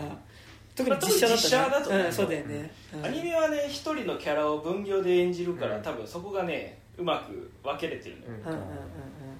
そうなんかそれはすごい。俳優が演じちゃうとねキャラも声も何もかもそうなっちゃうからね、その人像としてね、現実の自分のかなり近い見てくれではなるうんからね、だってやっぱ渥美清とかもさもう渥美清の実人生っていうよりもトラさん。さんになってしまうしさ多分高倉健とかも多分実際の高倉健像じゃなくてさ高倉健に高倉健晩年病に伏せたらさなんかどれになるんだろうね。いろいろ演じてきるわけじゃん。そので死にかけたりアルツハイマーになった時にさこう出てくる健さんどれになるんだろうって今すごい興味持っちゃったでも田中邦衛はなんかあんまりあれだけど晩年ちょっとやっぱあの地方症になっちゃってたらしくて、ねなんかそういうこともねあるからね記者帽と笛を渡したら年取ってもポッポポッポやなんできるかみたいなね逆にねなんかドス渡したらそっカメちになるラカメラ向けた瞬間にその顔になるかもしれないよね。でそうなるとじゃあ本当の健さんどれだったんだろうみたいな感じで思って死にそうじゃない、えなんかそういう映画なかったっけ？ないか。え何？シワとか？違う違うそれ違う。それは普通にあの地方症になる映画うんがそういやなんかだからねそれはだからやっぱ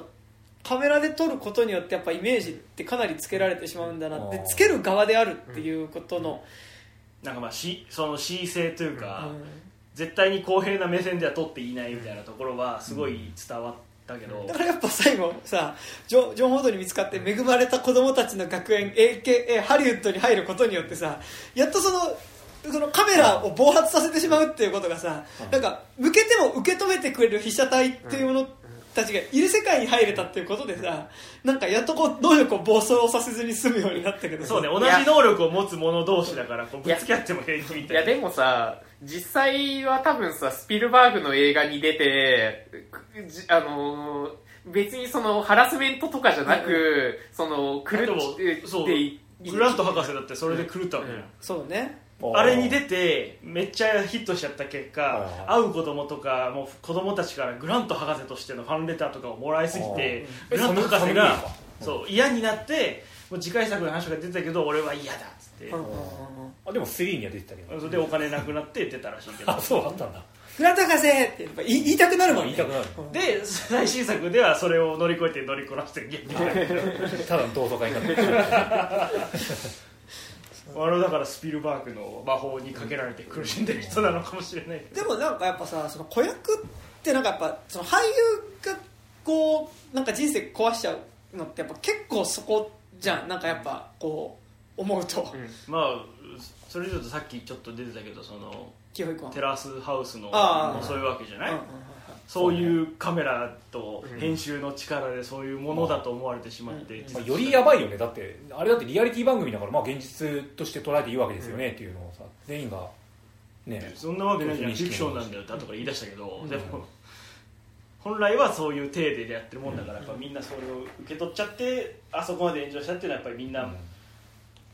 テラスハウスの魔法にかかれてるわけだから、でもなんかだからそこ現在だともうちょっと複雑化してるのはさ、なんか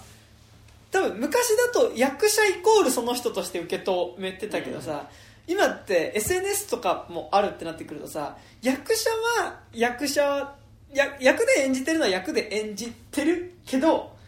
その演じてるのじゃない素の役者さん像を結構みんな見てたりするわけじゃん。そうそうそう。でその素っぽいものをどんどん供給しないとやっぱり売っていけないみたいなのはさなんか例えばまあ、ちょっと話してるけど、それもそういうだから例えば SNS ツイッターとか、うんうん。TikTok に求められているものをプライベートとして提供をし始めてるわけだから、だからそのインフルエンサーがさ、うん。すごい毎日キラキラした生活をつぶやつぶや投稿するわけじゃないでも絶対そんなわけないじゃん、うんカップラーメン食ってる人ってあるのにさ、うんうん。絶対キラキラした日しかつぶやかなくて、で周りからそういう人に占められているっていうのもやっぱりこう映像と魔力というか。まあなんかやっぱ別に今の時代見るからじゃないけどさやっぱその改めていやカメラで撮るってことって結構やべえぞっていうことはさ、なんかだから今それってやっぱカメラで撮るってことってすごいこう普遍化してるみんな当たり前にやることになってるけどいや割と自分をそういうイメージとしてセルフプロデュースしていくことも結構なんか注意深くやんないといやそう別にみんながみんな無意識できるもんじゃないからやっぱり。頑張らないとねなんか醤油ペロペロしちゃう羽目になるわけだからさやっぱり。そうね。醤油ペロペロフェイブルマンズにね。しまうからね。やっぱね醤油ペロペロしてる少年まで醤油ペロペロしてる以外の時間っていうのあるはずだけどさ。でも彼はもう醤油ペロペロをしているものであるという、うん。ま、魔法魔法なのか呪いです呪いをかけられてるわけだからいうのはね。そう。なんかいやでもあれを文脈を変えてあの物語の魔術にかければあのコロナ禍における、あの劣悪なあの回転寿司の、あの衛生環境を告発す悪る、こんなこともできちゃうよ。こんなこともできちゃうよっていう、あの絵に絵絵にトマト缶投げつける系のあの現代アーティストとしてもなるほどね。見れなくはなないい。ね。そういうふうに。結構厳しい。結構厳しいけど、これこれの力でね そう。編集機の力でうん。そういうことができちゃう。できちゃうっていう。あとまあプラスキャプションってことだよねだからね。そこにどういうキャプションがつくかで違っちゃうっていうことだ。あれですけどね。ちょっとメール言っていいですか？はい。ラジオネームおかげ山さんからです。ありがとうございます。今回、あの、全部、えっと、募集した全部送っていただいてありがとうございます。えー、フェイブルマンズの感想をお送りいたします。えー、シン・仮面ライダーエブエブの感想は個別でお送りしてます。ありがとうございます。サミー・フェイブルマンズ、えー、ノットイコール、えー、スティーブン、あ、イコールスティーブン・スピルバーグだと思って感想をお送りします。はい。フェイブルという言葉自体が、えっ、と、寓話という意味があることや、おそらくもろもろのスピルバーグとは違った部分もありそうだったので、ということですね。私はかなり面白くこの作品を見れました。意図的だと思いますが、車に乗ってるところなどは非常に古い合成感を出していたり、デビッド・リンチがマッチに火をつけるところの音の取り方も、えー古めかしい感じにしていたり、あの頃の映画の感覚を出していてとても好きです。過去。ただサミーが撮ってるカメラで、あそこまで綺麗な映像になるかっていう疑念はあるか、えあるが、もしかして心の中で美化された像を見せられている？過去としてなるほど。劇中にで、えー出る映像を作るためのアイデアも見ていて楽しく、えー学生が浜辺でアイス口に突っ込まれるのも、後々の完成したものでそうなるのかって膝を叩きたくなりましたね。あれも、あれ良かったですよね。鳥の糞のやつね、ね、そうね。あれ良かったですね。また、映画を見せてる、見てる観客の反応が楽しんでる人だけでなく、えー割と嫌悪や、えー弾いてる人もいて、えー映像作品の受け止め方は単純ではなく多様であることの自覚。映像作品が持つ魔物のような魅力と本人の意図しないところで生じる暴力性なども意識しているのかなって思えて、キャリア長いスピルバーグだけあるなと思うとともに、今後の作品も気になります。はい離婚に関してスピルバーグがどこまでことを知っていたのか、また彼のフィルモグラフィーにおける家族構成の描かれ方なども気になってきました。母親という人物だけの時代は母がいなくなったからか。父親キャラの登場は彼自身が親になったからか。あるいは父親の、父親への誤解が解かれたからなのか、とその点に注目して見たくなってきました。皆様の感想を楽しみにしてます。それではということで、おかげ山さんからです。確かになんかその E.T. のイメージが強いからさ勝手になんかスピルバーグってお父さんが駆け落ちしなくなっちゃったんだろうなと思ったけどどっちかというと逆だったみたいな、うんうんうん。まあ、今回知るよねそうね。なんかだから結構その未知との遭遇とかで描かれるさ、その家族を置いて向こう側に行ってしまう人像っていうのがさ、なんか男だったで今作だと男で多分あれって多分そのスピルバーグ自身の投影でもあるのかなって思いつつさなんか今作見るとやっぱそのじゃあ自分のその家族を置いて向こう側に行ってしまう性っていうものっていうのは父親じゃなくて割と母親から譲り受けたものっていう、アーティスト的な気質だとそうなるっていうのが、やっぱスピルバーグ分かるから、男に置き換えて書いてはいたんだと思うけど。だしやっぱ未知との遭遇と今作つなげてで言うとさやっぱ最初に映画っていう光を見てしまったせいで向こう側っていうかその光っていうものに取りつかれてしまったっていうところでやっぱそこはすごい未知との遭遇と重なるところかなっていうのはね。あと多分お親父よりお母さんの方に最終的には感謝をしてるんだと思う、うんうんその自分にカメラをあ与えてくれて貸しこっそり内緒やって貸してくれたのもお母さんだし、ことあるごとにそのもういい加減趣味なんかやめて勉強しようって言ってくるお父さんに対してそのノーって言ってくれてたのはお母さんだったから、だからそだから多分なんとなく芸術家の気質とかそういうことを含めて若干の肯定は わかんない。でもそのフェイブルマン映像を受けてるからそのどこまで本当かはわからないけど入ってる気はする。いやそうですよね。そう。なんか監督が親をどう思ってたかでその時描いてるさ、うんうん。親像が変わるっていうのはさ、よくあるよね。富野さんもさ。そうね。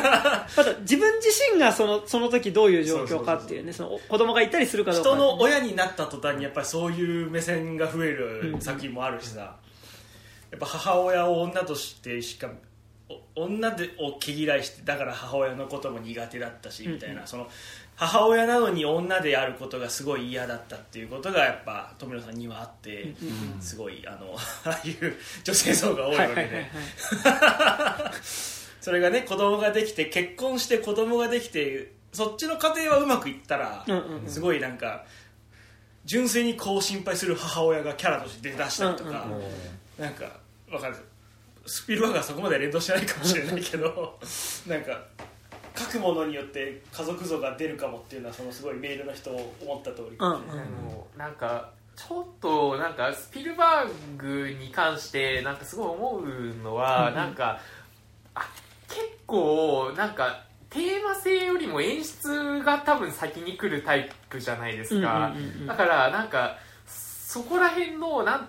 ていうかなんて言うんだろうな。なんか信頼の置きなさみたいなのは結構個人的にスピルバーグ作品を見てるときになんかいつも感じる部分ではあって、なんかこのテーマってこの物語がよく見えるためにまあそれで合ってるんだけど、なんかあのこの物語のためにこうとここのテーマが出されてるんじゃないかなみたいな。まあ多分そうじゃないところも全然あると思うんだけど。だけどなんかそのもやがすごいかかってて。で君たちこう見たいでしょっていう欲望をなんかスピルバーグ自身に見せられてる気がなんかこすすごいするというか、なんかそこら辺がなんかあのなんか逆にちょっと怖いなというか。なんかあのスピルバーグってどちらかというと自分のビジョンを見ろっていうそういう暴力性ではなくてはいその観客が君たちこうすれば喜ぶでしょっていうものを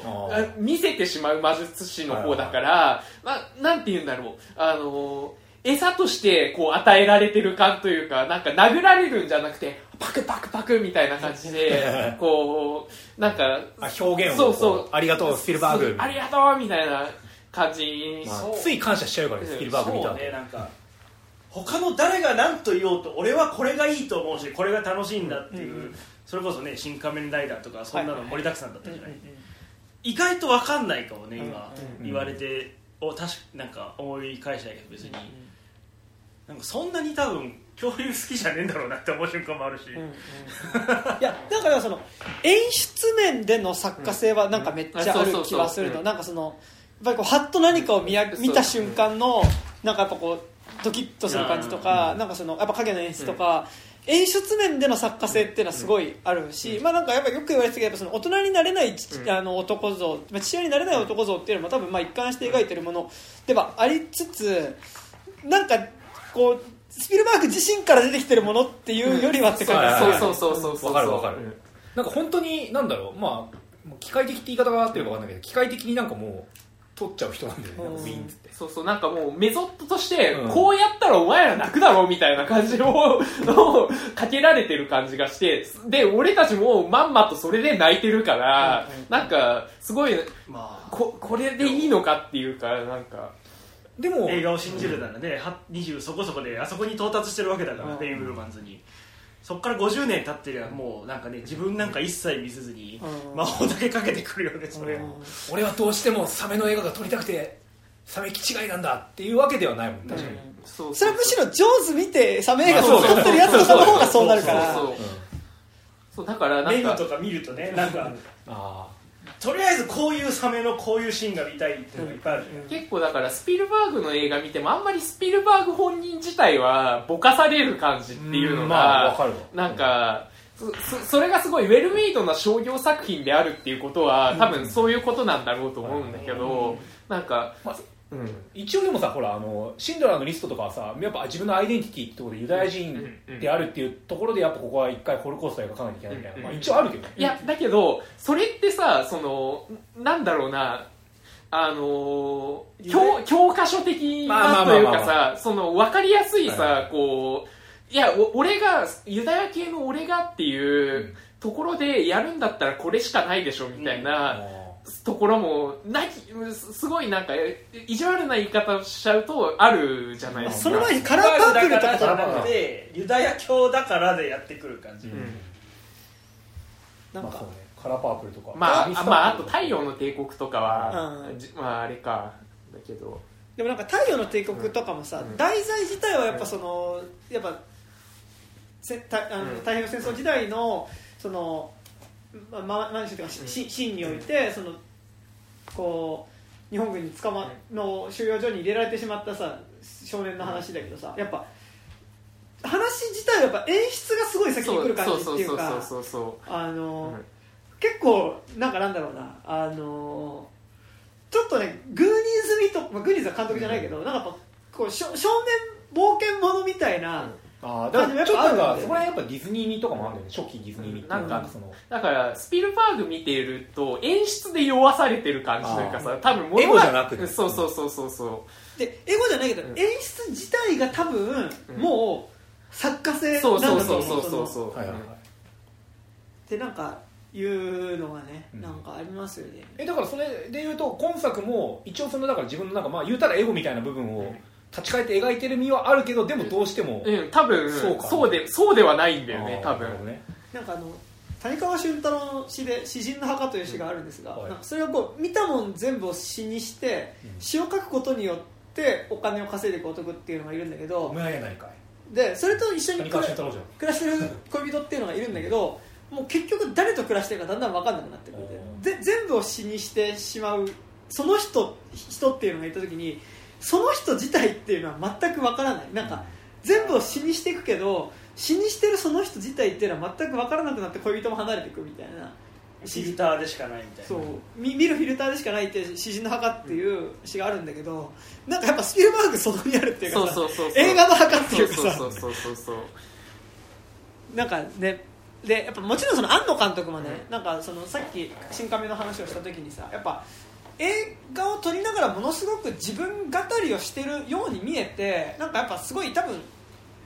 庵野監督って自分がチャーミングだっていうことを分かった上でやってる人だなって思うのは、なんかやっぱそのそこで傷ついてる僕っていうパブリックイメージってあるじゃんっていうのを分かった上で、ちょっと若干映画の中でその出す傷ついてる僕感みたいなのをなんか調節して出してる感じがする。なんかそのもちろん本当に傷ついてるし、うん。あの特にやっぱ鳩ってさ、あのうつ病になっちゃってた期間とかってやっぱそういうことあったとは思うけど、でもなんかやっぱすごいそこパブリックイメージとして出出せちゃうっていうところでなんか実はこれ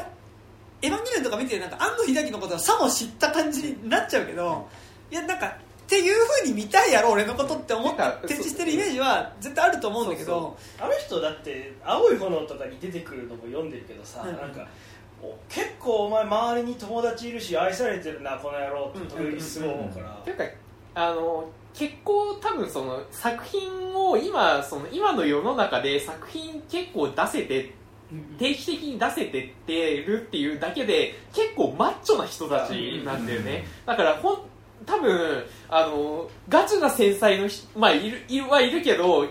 で結構一作目とかでも多分潰れちゃうたりとかそのい一作目出す前のその制作過程とかで結構傷ついちゃって、あその後、まあ、シドバレットとかそうだよね。そうそうそうそう。だししかも今の世の中ってセルフプロデュース力じゃないですか。昔みたいにさなんかちょっと作ってたらさお前いいかもっていう世の中でもなくなってきちゃったからさよりそのマッチョさってマッチョな、ね、人たちが結構ばっこする世の中になってしまう、なんかだからそその意味でなんかもちろんそのある程度その、うん。こう作家みたいなものってさ、あの本人作品見て見えてるように見えつつ、まあとはいえ出してるものって多分加減はされてるんだと思うけど、やっぱなんかスピルバーグってなんかやっぱ実はそうでもうん、そうだとしても見えなさすぎる。見えないよね。いやだから純粋に娯楽映画作家なんだよね、うん。うん。本当にでなんかやっぱね純粋に娯楽映画作家すぎるっていうことでもなんかじゃあ今作の中で誇張じゃない部分ってどこかって言ったらその映画で撮るっていうことの暴力性っていうかその撮ることのやばさみたいなことは多分誇張して撮ってる部分ではないところであってなんかだからこの映画見るときちょっとメタ的なのってこの映画ですらもうん。そういう誇張して撮られてるそうそうそうそう。切り取られてるもので作られた少年時代であるってことを観客が持ちながらこの作品を見なきゃいけないっていうところがだからいい話としても見えるんだけどいい話として見えれば見えるほどにえちょっと怖いかもって思うのはそこの部そうそう。分で、いやだからあの自分で24時間テレビの V 作ら作ったらこうなったよみたいうんうんなそういうことにもね、うんそそういう次元でもあるわけだからね、なんか今までってやっぱその自分の話はしてこなかったからさ、スピルバーグってさ、でなんか観客がもちろんなんかあこの部分はだからその、まあ、ユダヤ人であるっていうところで彼が受けてきた迫害みたいなところが重なってるんじゃないか。とか、そのさあのまあ、そういうイメージとかはあったりするわけじゃん。だからその宇宙戦争を話す時とか、まあ、あれはだからその結構9.11のリアリティと重なっているけど同時にやっぱりそのホロコスト的なイメージと重なるんじゃないかみたいなことを言われたりとかっていうのはそのスピルバーグのまあユダヤ人であるっていうアイデンティティから来るんじゃないかとかってやっぱそのこう作家論として語ることはされてきているけどなんかだしなんかやっぱ批評する時ってそうなるけどでもその実なんかどこまで出してるのかっていうか、幼少期をフェイブルマンズを信じるならホロコーストのつらみもクソも知らねえだろお前って思うもんね。でもまあでも学校でユダヤ人として差別されるっていうことはやっぱあったりはするんだな。だからいじめとか差別なわけじゃない？そのうんうん。あの時床下に隠れてやら過ごさなければ死んだかもしれないみたいなのっていうのは究極やっぱりお前も知らないんじゃないかってなっちゃうからそうなんかだからそこら辺はすごいでもあそこで言われた言葉とか本当なのかもね。うん。なんかキリストに詫びろよみたいな。うんうんうん いやだから結構さこう批評とかでさそのさ作家とやっぱテーマ性結びつける時の難しさみたいなのはねめちゃくちゃ今作見てね。あるよねうん私なんかやっぱこうさスピルバーグが特別だと思うけどその。身身を削らずに物が出せる能力なのかもしれない。しなんかやっぱすごい印象的だったのがさなんか父親と母親が別居してからさ父親の家に母親からポストカードが、まあ、その家族写真が送られてきた時にさメインで写ってるのは妹たちが写ってる写真で「ああ妹たちの写真送られてきたよ」って言って見せたら父親がそこから動かなくなるみたいな。えどうしたと思って写真手に取ってみたら妹たちの後ろの方でなんかいい感じに肩に手を置いてるあのお母さんとその同僚おじさん、同僚のおじさんっていうのが映ってそれ見て「ああお父さんごめん」みたいにななるっていうのがあってやっぱそのあそこでやっぱそのさカメラを向けるっていう時に中心に来てるものにピントはいくけどでもやっぱり見る人によってはそこあの1名の写真を見てもサミー少年の中では妹っていうところにピントが合ってるけどお父さんの中ではあそこの2人っていうところにピントが合ってしまうっていう時にやっぱ基本的に同じもの見てるようで見てる現実は違うっていうのがねやっぱこうある上でなんかやっぱそのスピルバーサミー少年の視点っていうのはさその自分がこいつのことが嫌いだからこれを見ちゃうとかさここに対してのこういう嫉妬感情があるからこう見ちゃうってことじゃなくてさやっぱある種魅力的っていうところに対してカメラを向けてしまうからなんかだからある意味エゴがない。そうね。カメラに対して魅力的であれば映るっていうような感じなのでなんかその好きか嫌いかじゃなくて、魅力的か否かしか判断基準がないっていう魅力的かどうかのエゴはめっちゃあるんだけど本人にとってのこいつが好きか嫌いかとかのエゴじゃないからこそのやっぱ残酷さっていうかではなんかすごいあるからそね付き合ってる子に全然ピントいかなかったもんねあの映像。うね。あんなにいるのに。全然そこはやっぱいかさいかないからなんか別にその彼女だし好きだけどカメラを向けたフレームの中においては別に一番ではないっていうことなので、うんうんうん。なるほどねそこってやっぱちゃんと分かれてる人なのスピルバーグの中ではそうなんか私生活あくまで私生活の中で魅力的に思う、まあ、恋人とか奥さんみたいなものとなんだ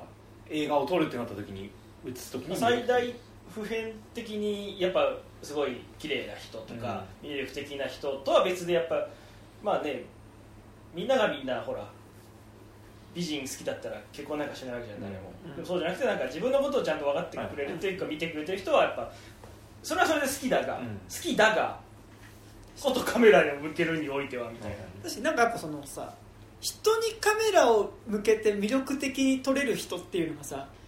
自分がどういうふうに人に見られてるかっていうことを別に分かるわけではないっていうかさやっぱあれってそのこうさ、まあ、そこまで大使的にも描かれてないけどあそこで主人公のことをいじめてたジョックスの男っていうのはさあの結果として映画で撮ってさいい部分だけを切り取ったことによってさ元恋人にとってさやっぱ素敵な人物としてもう一回映ってさ元さやに戻るけどさあの一方サミー少年はさあのプロプロムのあとプロムの夜にあそこでその自分の今か家庭が大変なこととかを話しちゃちょっといやあんま今日話さない方がいいかなって感じなのにやっぱり話しちゃうことによってなんかやっぱこう全部が台無しになっていくみたいな。なんかやっぱこう じゃあカメラを向けて魅力的に撮れる人物だからこそじゃあ自分にとってもその演出ができるかっていうとそうではないっていう風には撮られてるよね。あの風には捉えてる。うんがまあそれはそれをこうそう描かれているから、でもなんかいやわかんないけど庵野監督とかに関してはさなんか自分がどう見られてるかとかっていうのもさすげえ分かってんだろうなって感じはめっちゃするよねなんか、それはなんか安野萌子が言ってましたよなんか一番自分が可愛いってことをちゃんと分かってるみたいな、えというか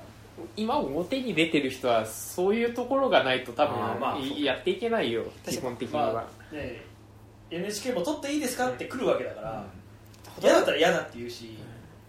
ホドロフスキーもさやっぱさ自分のことチャーミングだって分かってる。でめっちゃ可愛い最高なんだけどホドロフスキーはマジで。いデューンホドロフスキーのデューンとか見てるとマジでホドロフスキーマジ最高って思うんだけど やっぱあれって自分が そう見えてるってことは分かってるよね。まあでもホドロフスキーに関してはあんまり作品を見る限り自分に関しては演出演出はするんだけど、その自分をぼやかす方向では絶対に彼はしないっていうのは多分サイコマジックの、あのあ両あの性質からしても多分絶対そうだと思うから、そこら辺の信頼感はめちゃくちゃあるというか、はいはいはい絶対にその言ってることイコールその作品で言ってることイコールホドロフスキーの言ってることに絶対落ち着くようには作ってると思うからね、そういうのなさそうだもんね、うん。だからこの作品においてはこういうのがいいからこういうっていうのは全然各作品ごとにありそうだもんね、もう一つメール読みます。あはいはい、ということですね。えー、はいはいはい。ということで、えっと、すいません、そこ、何回か割る感じになっちゃったんですけど、えっと、ラジオネーム、えっと、ちょっと待ってくださいね。えー、ライバックさんからのメール、これあの、エブエブと、なエブエブって言っちゃった、エブリシングエブリオールアットワンスと、えっと、新仮面ライダーと、えっと、ヘブルマンズの感想を、いつのメールでまとめて送ってきていただいたんですけど、ちょっと今回、あの、5つずつ割って、あの、はい。読んでるので、途中からになっちゃいますが、はい、えっ、と、これ、えっ、と、ちょっと若干エブエブの感想とちょっとリンクしてるところあるので、ちょっと前に読んだエブエブの感想と、エブエブって、まあいいや、あの、つな、つなげてみます。はい。えただ、高島さんもツイッターでつぶやかれていましたが、これ、あの、エブリシングエブリウェアオールアットワンスの感想とかです。ただ、高島さんもツイッターでつぶつぶやかれていましたが、ラストの結び方が凡庸になってしまったのは残念でした。例えば、仮にバラバラに離れて暮らしていても、家族としてのつながりは持ち続けられるというような結び方だったとしたら、旧来の家族的つながりに疑問を持たれる人に対しても何か伝わるものがあったのではないかなとも思いました。そういった家族感が凡庸で終わったことを考えると、ファイブルマンズの方がまだ家族に対する描き方がスピルバーグ一家を下敷きにしていることはありますが、様々な面で考えさせられて印象はありました。ただしその内実はというと家族に対しても映画という芸術に対しても呪いがあると恐ろしいものでした。フェイブルマンズで序盤、えー、幼いサミー少年が地上最大のショーを見に行き、機関車の衝突シーンに、えー、フェティッシュを感じ、それをやんわり肯定する母ミッツィと、えー、正しく機関車で遊んでほしいと思う父バート。アーティストであり夢を諦めた母ミッツィはあるがままで生きており、日常の生活に埋没するよりは、自分の思うままに生きていきたいと考えています。父バートは科学オタクで堅実に生活をして、やりたい仕事をしながら徐々にステップアップを重ね、それを日常、家族にも還元しようと考えています。この二人は夫婦であるということ自体がなかなか不思議だなと思う一方、身近に、身近にいる父バートの親友で同僚のベニーの存在は二人を繋ぎ止めもする一方、引き離す一位になるのも頷けてしまうと思いました。ベニーを演じたセスローゲンの哀愁漂う感じ、サミーに選別のカメラを渡すシーンはいいなと思って、えー、いいなと見ていました。母ミッチー役のミシェル・ウィリアムズも、えー、子供たちを見守ろうとする母親の側面と、夢見る少女の側面を同居させる様が凄まじいと感じました。突然やってくる祖母の兄、えー、ボリスおじさんも、えー、預言者の役回りとしてサミーや家族の運命を示唆する役回りとして、規定列でいいキャラクターでした。なんかここだけさ、あれみたいだったよね。あの、なんだっけ、去年の、えー、っと、あの人の、えー、っと、ナイトメアリー。ナイトメアリー、そう。ナイトメアリーみたいなったね。お前は家族をめちゃめちゃにするぞみたいなさ。はい。最も印象的だったのはプロ、プロムの場面。おサボリデーを、いや、おサボリデーだ。そのおサボリデーってやっぱちょっとその夏子っぽいですよね。おサボリデーを記録した映画が上映されると、それまでサミをいじめていたローガンがヒーローのように一回活写されて、えー、同級生からの喝采を受け、そっぽを向かれていた恋人までもが元鞘に戻ってしまうという、一昔前のハリウッド映画の理想のハッピーエンドのような様子になる一方、プロポーズと両親の離婚話を同時に持ち出して、恋人のモニタから、モニカから手痛く振られて一人校舎で落ち込んでいたサミーに、ローガンは危機迫る様子で積み寄っていきます。初めは見ていてなんでローガン怒っているんだろうと思いましたが、話、彼が話していくうちに恐れと怒りを同時に抱えている感じ、え、恐れを、恐れと怒りを同時に抱えている、えー、かか、えー、抱えている、感じていることに気づきました。まあ、恐れと怒りを感じていることに気づきました。一つは彼はハイスクール時代が頂点であると自覚しており、これから大学以降の社会に出ていく不安に自分は親物対象ではないか。えー、空虚で実は自分には何もないことを一番知っているのにもかかわらず、それとかけ離れた英雄的存在に混ぜり上げられることに対して苛立ちを感じたこと。もう一つは、えー、自分より非力だと思っていたサミーに、自分のような凡人を英雄にしてあげるほどの恐ろしい力、演出力をも、恐ろしい力、演出力を持つ人間であったと恐怖していること。これらが合わせて混ぜこぜになり、えー、怒りながら泣いてしまうかつてのいじめっ子の姿が出ていたいたのだと思います。ここを見るだけでも芸術には恐ろしい側面があるということを真摯に描いてくるんだなとスピルバーグの正直さがすごいと思ってしまいました。えあと個人的にハイスクールでのいじめのシーンは他の映画等で描かれているものに比べて過酷でないにしても何か自分自身の経験とリンクする感じが、感じを受けて見ていて辛さ、辛さを感じたのと、サミーの恋人の、えモニカが僕の高校時代に好きだった人にかなり似ている、いたのも、なるほどね。図らず、もう何とも言えない感情が描かされました。またラストのジョン・フォードの皮をかぶったデビッド・リンチ。彼のシーンだけ別の空気が流れており、えー、地平線は上でも下でも面白くなるが、真ん中だとつまらないの発言を受けてラストシーンの地平線を小気味よく修正してみせるスピルバーグ的演出で締める。えー、今自分は何の映画を見ているのだろうという肯定的でありながら、えー、非常に不思議な気分に陥りました。で、この後に仮面ライダーのね、はい、ありがとうございました。ということでね、ございますよね。はい。高校の彼女に入れてたんですね。あれあれ本当なのかねでもさっきそなんかね、うん、キリスト教の女の子とやったっていうのはそのやったっていうね。まあ恋人ができたっていうね、うん、童貞の捨て方を自伝で描くわけでしょ、うん、本当のこと言うかな？ちょっと協力するんだからでもだって結構えマジみたいな感じじゃなかった？なんかその、ユダヤ教なんだ僕って言ったら「えー、そうなの?」みたいな「活連も受けてるよ」みたいな「ええー、みたいなさ。まあなんかすごいね襲われたぐらいの勢いで取られてたけど、ね。うん、神の愛を教えてあげるわって。さおおおおみたいなさ 持ってるとなんかあの感じっていうさ。だからえこれは本当の童貞の捨て方なのかこのフェイブルマンズ用に起こした書き方なのかどっちなんだろうなっていうのはすごい気になりながら見てそうですね。まあさすがに起こしてるんじゃない、うん。うん、そう。その感じはね。あじゃあジョイさん上ですジョージさんがあはいです。はい。そういうね。っていうのはすごい、うん、まあね。なんかあそこら辺は なんか結構はしょってる感じがね、うん、なんかなんか、ね、なんだろ中学生高校生が長かったなって結構思ってた、あ確かに。その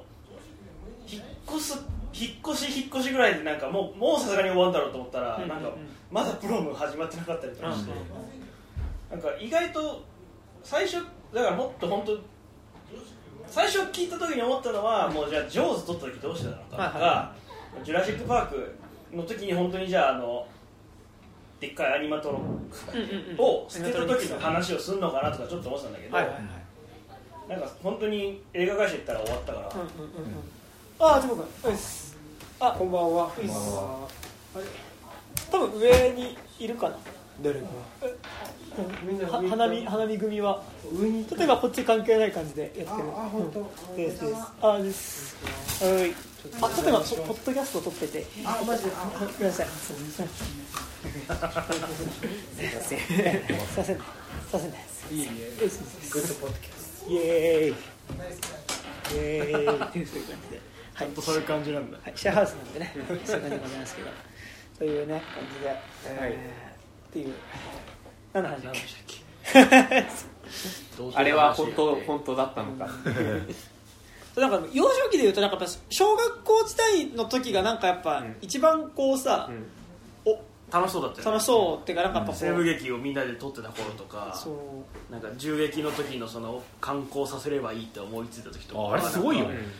なんかすごいえ映画の神様がこう生まれ出る瞬間を見てるみたいで楽しかったけど。あピンで穴開ければいいんだよ。いやでもさ戦争映画撮ってる時もうこれプライベートライアンじゃんと思ってさ。ちょっとよくできすぎてるよね よくできすぎててさ。スローでね撃たれながらこう血 血だまりをこうやりながら。でもなんかあそこもさなんかそんな恐ろししいというかギャグシーンとして描かれてたけどさやっぱあそこでそのさそのいやお前が隊長だからあのここで仲間が死んだっていうことに対してお前はもうものすごいその自分の責任だって思うんだよっていう演出をつけたら、もう役に入り込んでしまって 帰ってこなくな帰ってこなるくなるっていうのとかもちょっとやっぱあれとかもさうん。ギャグシーンなんだけどさちょっとこう全体的に見るとやっぱ怖いんだよねなんかね。なんか発言しかけてるよね。能力がなんかやっぱあれとかもなんかちょ本当なんかわかんないけど武田鉄矢とかさ、ん。やっぱこうさ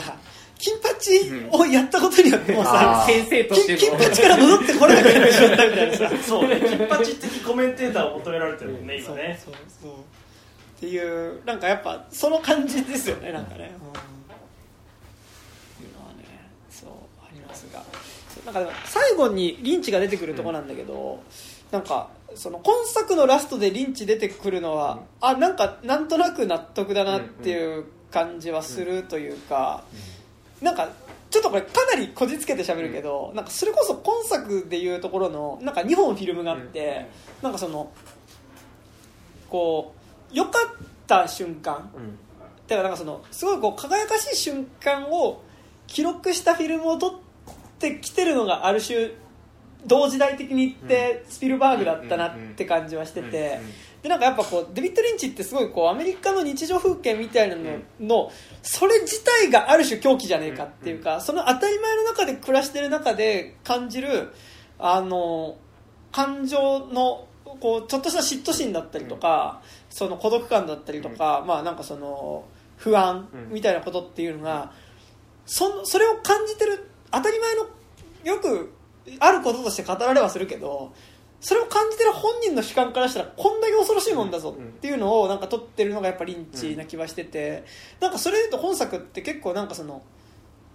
こう陰と陽がね。陰と陽がしかも2人とも郊外映画だもんね。そうそうそうそう。確かに。そうだ。だからだからやっぱすごいアメリカってそのそういう意味でものすごいその田舎町っていう側面がやっぱものすごい大きいんだとは思うけどなんかやっぱ日本において状況ものを取る。なん。かだからその何者かになるためにその主人公が田舎から都会に出てくるっていうことでなんかアメリカにおいて描かれる状況ってなんかもうちょっと意味合い違う感じっていうか、なんかその田舎に占める割合っていうのはすごいでかいなっていう気はなんかするからそう。なんかその意味でやっぱその郊外の中にいるいわゆるそのお父さんがいてお母さんがいて子供たちがいてってで庭付きの一軒家に住んでてっていうこと自体の中にあるでもある種そのこうさ浮気みたいなことを今回カメラ向けて撮ってるわけでそれってやっぱすごいある意味デビッド・リンチ的なテーマだとも思うからなんかそれこそなんかロストハイウェイとかでさ、書いてたことって妻が浮気してるかもしれないみたいなさ どうしようみたいなことだからさなんかそこでリンチが出てくるっていうのは別になんか意図してないのかもしれないけどなんかわかるなまあ同じ世界の人たちで実はあったみたいな、うん。っていうのはなんかすごいこう思ったは思いましたね。確かに、なんかそのリンチキャスティングでいうとさそういやさあれだよね。だってあのジュラシック・パークのさハモンの詩なんてだってあれリチャード・アッテンボローっていうなんか直接見たことはないけど大映画監督なわけじゃないですかああああそうなんだ、うん、結構昔なんだっけなあれ西武先生異常なしだっけな？遠すぎた橋だっけな？なんかなんかなんかすげえ超立派な映画撮った監督なんですよあの人。俺たちの中ではもうハモンの詩として、ね。しか高校やおじいちゃんとしかでもやっぱハモンド氏がやっぱあそこでさじゃああの飲みのサーカスから始めてうんたらかんたらって語ることってめちゃくちゃそういうことだなのかな、もうあんんじゃない？うん。そう。いやなんか世代的に全然さ知らないけど、そのリチャード・アッテンボローが何撮ってたかとか、ねだからやっよぱくよく考えるとちゃんとやってたよねやっぱね前から言ってるけど俺は本当にあの H&M でそのハモンド博士がああ。そのケンタなんかこうねあのオールディーズのなんか広告みたいな感じで、ベルダハモンドベルダースのオリジナルみたいな。そうベルタースオリジナルのジジイみたいな感じでこうデカデカとなんかこう古き良きアメリカジジイみたいな感じでプリントされたトレーナーが売ってたら欲しいなんか。そんぐらい自分であるんじゃなくてすずりとかで作れそうだね。だからこの間だから H&M 空前に行ったらジュラシック・パークのあのあれえっ、とあいつえっ、とはははそうデブの人ああいつがプリントされたあの T シャツで後ろにあいそうあの魔法の言葉をつぶやかないとダメだよってあのあそこのハッキングした後にさ「こハッハッハッってこれね。そう、あれが書かれてる T シャツが売ってて超ダサだったんだけどいいじゃん。買っても着ねえなって思ったから買わなかったんだけどいやこれめっちゃここのセンスでこのセンスのままそのハモンドのその白いトレーナー作ってくるっていうのをめっちゃ思ってるんですけど。じゃあ例えばあれだ。昔のダンキルあ違うこれ出てたのかうん。なんかね普通に映画監督ですよ。へえそうなんだ。ね。役者でもあんのか、う。ん。うん。へ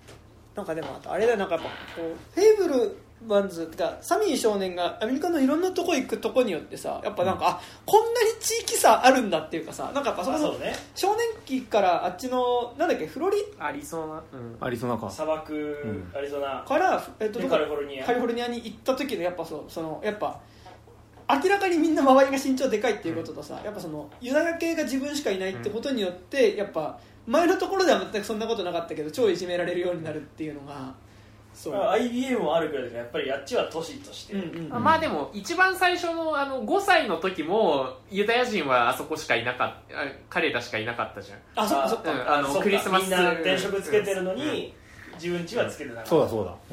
でもなんかやっぱ多分その地地域差とか。でも何なんだろうね。なんか最初はさ多分周りみんなクリスチャンなわけじゃん。多分、ナチュラルにそのキリスト教ってことはさ、だから自分の経験の中でそのユダヤ人であることであいじめられたのはやっぱカリフォルニアだったじゃん、うん。最初のところは学校も行ってないしね。電飾ないなうちってだけだったんだよ、えアリゾナはなんかいじめられなかったんだけど、ボーイスカウトに多分最初からいたからだと思うけど、あ黒人もいたしねそこにはあそうね確かにそう。そうだ。それで思ったのは、この映画ちゃんといじめられてる学校のとこになると白人しかいなかったのは偉いなってすごい思った。そので思い返すとアリゾナのボーイスカウトの時には黒人とかちょっと S メキシカン系。系のもいてあだからちゃんとこうあの頃の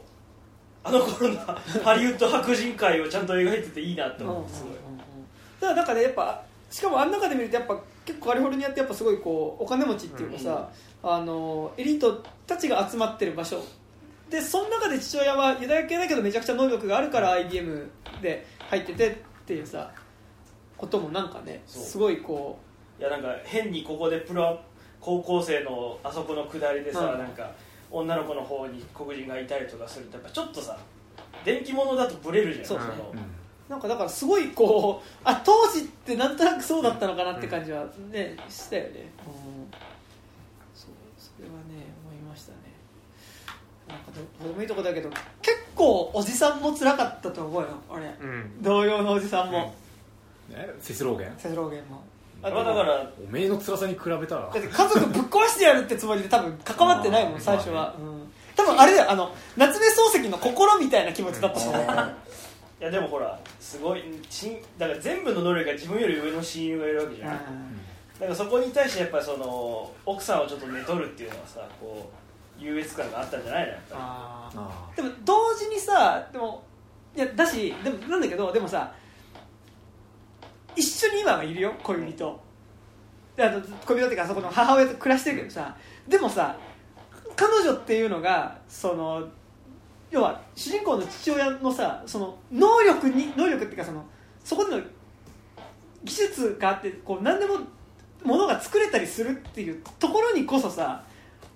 お母さんはそのそこの才能を尊敬してるっていう部分があるわけじゃん。で,、でそれは正直自分にはないっうんていう劣等感もセットなわけでさ。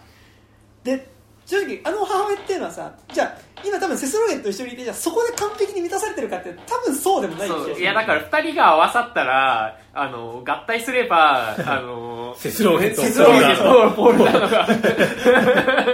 なんかね合わなそうだけど混じらなそうだけどでもなんかさそのさでも逆にやっぱセスローゲンがある意味かぼ凡人だからこそ多分お母さんは惹かれてるっていうのもさ。自分だまあからそのの、まあ、言い方悪いけど能力としては全部対等だし私のこと気遣って笑わせてくれるかいらやーそれねやっぱどっちも辛いわ、うん。全員辛い。えでも別に友達の方はそれなりに楽しんでんじゃないの？だかええいやだってポール・ダノの惨めさに比べたらよポール・ダノかわいそうだよ。ポルドラはかわいそう。ポール・ダノなんかさ早く闇落ちしてねリトラになってくれって願っていやでもだから多ら分。闇落ちすることはなんかでもあとさあのお母さんをうっとり見てる顔がさあのカフェで最後バットマンを見てる時のリトラに見えてえもうだからさ早くポール・ダノ狂って楽になってくれ でもでもだから逆に言うと実際はもうちょっとだからそんなね気持ち収まってなかったんだとは思う、ななんねかそのまあお父さんが死ぬまで取れなかったとかあるけどなんか静かに何も言えず悲しむ人だじゃん。お父さんそうそうね、あれほんまあ、でもなんか気づいてたのかな。なんか結局は気づいてなかったんじゃねえかその別れる離婚するって言い出すまでね。えでもあそこで母親の気持ちをそうだなって受け止めてるってことは多分気づいてはいたんなんかさじゃないなんかなんか学校の会かなんかの帰りにさお母さんおじと一緒に帰るから。あれあれはさあれはおかしいよね。あれおかしくああんなん目の前でやったら気狂うよね、うん。その場で車のなんか渋滞何列に飛び込んで死ぬと思うもん。耐えられなくて、いや狂うね、うん。あでもあの頃はほらまだ魔法を見せてないから仲いい親友なんだよだから。ね。あ全てはねなんか男女の隔たりがフィルターがバカになってるお母さんがいけないと思うけど。いやでもまあでそこにこそでも逆に父親はねやっぱ魅力を感じたりする。そうそうそういう母親じゃなかったら多分一緒になってない可能性もあるからね,、うん、いやまあ、じゃなかったらじゃなかったらもうちょっとなんかその何あの割とそのなんだろうあのお何お父さんの所有物的なお母さんみたいな位置になっちゃいがちだからね。じゃない、うん。その低層観念しっかりししすぎてる描写だと、まあ、でもあとはピアノは諦めてるしね。うん。あの時点でねお母さんはね、うん、それはある。でもなんかある意味だからそのでもお父さんはだからそのピアノ弾く彼女っていうものも同時に多分そんリスペクトはしてはいてっていうところでもあるから、アーティストとしての彼女っていうものをさリスペクトしてはいてっていうところではあるんですよね、いや。そういうことはねあるよ。きっと。あんなにまあマリッジストーリーとかもなんかそんなような話だったよ、ちょっと違うわ。あれは普通に離婚する話だっまあでも趣味の延長としか思ってなかったでしょ、お父さんはピアノ好きだしピアノうまいけど別にそれで楽団入りたいとかは言いまあもう諦めてるから言わないけど、そんなことをも言われるとはついと思ってないはずでしょお父さんでもなんかおじさんの方がよりそれは強くなかった？なんかそのピアノ弾いてる時とかもさピアノの音がカタカタ鳴ってるぜみたいなさ。あつ爪の音がカタカタ鳴ってるぜみたいなさ、なんかだからそのまあだから正直なんか家庭に入ることによってピアノ捨てなきゃいけないのかっていうのは思うけど多分あの年代だったら多分そうなってしまうことが大変なんだろうなって思うしでもその中でやっぱそのグランドピアノっていうものを必ず家に置くっていうことはどんなに家が狭くてもやっぱりそれだけは尊重していたっていうところがなんかあの時代においてはなんか最低限の尊重っていうか彼女のね。ピアノあったのかな本当に。ああでもそれもそれもそれもフェイブルマジックがスピルバーグマジックが、あ本当は机をタタタタタタタタやってただけかもしれない。さすがにそこはなんか脚色しないと思うけどな。と信じたいけどあでもお父さんの財力の感じだとまあ確かにピアノは置けるとは思うけど、いやでもさ最初だってさあでもそのっか。おもちゃ買うあのあの鉄道のおもちゃ買うのも結構頑張って出したから、ね、しかも仕事なくてずっとあのテレビの修理ガンガンやってたうんそうそうそう。ね。そうね。IBM の時はありそうだけど最初の時なさそうだよね、そうねまあ実家から持ってきたピアノかもしれないけどでも定期的に調律とかしないといけないだろうし、でもなんかやっぱそこのさピアノ弾きたいっていうことの情熱だったりやっぱその好きなこう人ができた時にもう家族も顧みずそっちに行ってしまう血っていうのがさある種血っていうかなんかその性分みたいなのがさ、そこのこう家族フィルムから切り取ったものの中に映ってる時にさあれってさ母親に対する嫌悪感でもありつつ多分さあれをあれが自分の中にもあるっていうことをいかに受け止めていくかっていうことだから、あそこに対する母親の嫌悪感って母親への嫌悪感でもあるけどやっぱすごい自分への嫌悪感でもあるっていうさでだから結構父親からもらったもの母親からもらったものっていう感じに見えるけども結構やっぱその母親からもらったものの方がやっぱすごい重い比重として描かれてはいるよね。でやっぱその後あの家族会議のシーンで回しカメラを回してしまう自分を幻視してしまうっていう、あれいいね、うん。あれやばいよね。うわー今これ撮ったら面白い。っていう。このこの怒鳴り合いだったらこの画角でこう撮るみたいなことをねまあでもね60年後に今撮れてよかったよねと なんか昔創作活動してる人と付き合ってた時に結構喧嘩して喧嘩した時にちょっと待ってっつって今のメモしていいって言われたことがあって。うわーってなってそれって嬉しいの？え嫌なの？イラつ嫌でしょ、嫌なんだうん。確かに俺もなんか知り合いが創作する知り合いが創作する恋人と付き合ってた時に、うん。なんかその今のこういうのもやっぱり作品にするのだったらなんかするよみたいななんか 会話はあったって言いましたよ。いやでも地獄です。ねあれだよね。やっぱやっぱさ今作さ親だからいいよねそうね。さっきのさえあの FF の回でも言ったけど、僕の知り合いがさ子供親が子供に対してそれやってるとさめっちゃきついよなっていう。ああえ。え親が何？子供ああなるほどね。そうそう。まあそうそうそうそうそうそうあのグッドガールなんとかちゃんみたいな方を自そうそう分をモデルにそう自分をモデルに。いやなんかやっぱでモデルしかも3兄弟であの3部作らしいの。で1人1作ずつなんだって。お父さん信美とかじゃないよねまさか。違う。違う。このサッカーっていうと。名前う思いついてたけど言わなかったのに。なんかでもその俺の知り合いでその母親がその子育て漫画みたいなのを書いててあそれの題材になってる人いるけどやっぱで俺先に作品読んで知ってて。で実際本人とは後で会ったんだけどはいはい。なんかあいやすなんかやっぱそこで書かれちゃったことに対してやっぱそこのイメージからどう脱却するかみたいな。なんかやっぱ結局ああの作品のあの子でっていう取られ方になっちゃうから、なんかそこからどう抜け出していくかみたいな感じだしなんかその人と兄弟の関係性みたいなの作品の中で書かれてる多分こう仲とはいえ仲いいみたいなのとでも実際のところみたいなのとかはうんやっぱあるから。やっぱ子供にはあんまやんない方がいいっていう、あれ嫌なんですよ。俺もなんかすげえ久しぶりに思い出したんだけどなんか小学校1年生の時になんかうちのお母さんがなんか通ってた幼稚園の園長先生からなんかなんかおなんかおすすめだから依頼かなんかでそのなんかあのなんだろういろいろ悩める母親のためのなんかこうあの不幸不幸ちょい、ね、子供絡みちょい不幸ポルのコンピレーション小説集みたいなのに 寄稿することになって。ででなんか俺あの食物アレルギーがめっちゃあるんですけれど、それでなんかこうアトピーで苦しんでる俺とのなんか思い出みたいなのを、はいはい。なんか本にされて「いや本になったんだよ」みたいに読まされた時の良きことしてやってるんだけどこれを世間に出されたくないっていうなんかもう最悪さうん。とか結構今聞いてて思い出しましい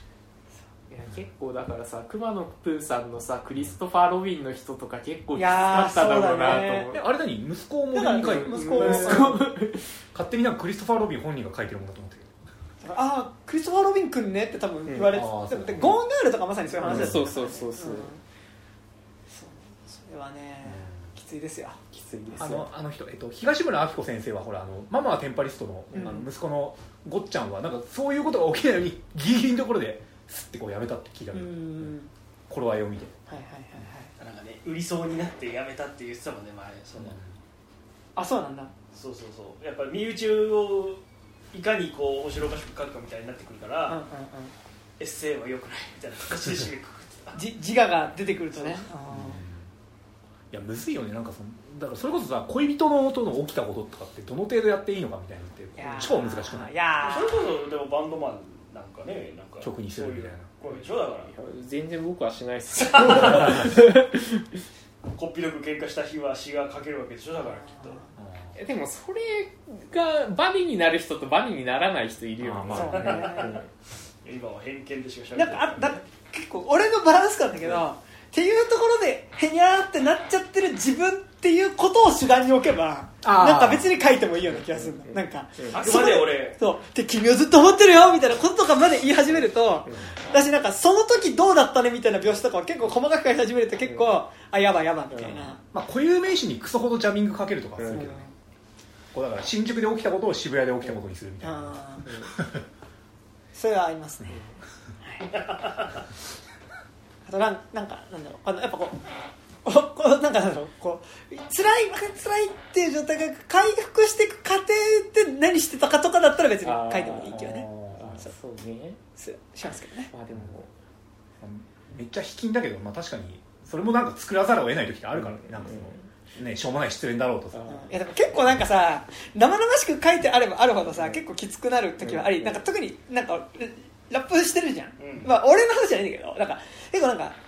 ラッパーってさなんかなんかフォークとかロックだとさ結構そのなよなよしたところなよなよ書けるけどさ、結構なんかこう男男でいいみたいなさおいら男でいいみたいな感じってさ結構男性のヒラッパーだと結構ー。まあヒップホップ自体あるから側面として。なんかそれで結構さなんかその失恋みたいなこと書いてるとさ結構きつーってなる時はあるよね。なんかあのビッチ野郎みたいなのが。いやビッチロっていうかなんかあのビッチだからやろうではないか、ー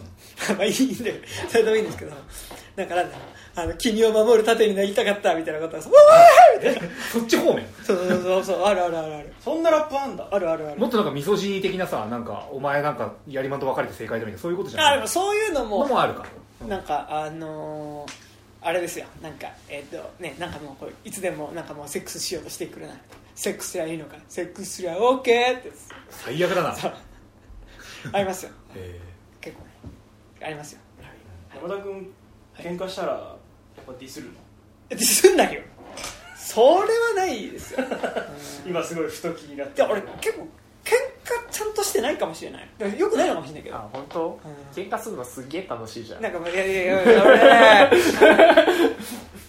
大学の時までマジで恋愛中恋愛のあのダメな部分にめっちゃ短力してたからさ いやいや喧喧嘩してないのがよくないんだと思います私ね。あそうですか？してないからわかんないあそうなんだ。でもこれ今さ谷君と俺とかさでもここ話しててさなんかそのちょっとなんかなんだろう。あの触れないようにしつつ喋るみたいなさあまあね。感じにななるから。あでもそうなんだ。うんあそれいいっすね。うん別にそこで何かあるわけでもないけど、うん。いや例えばほら即興でディスり合うじゃん。あだから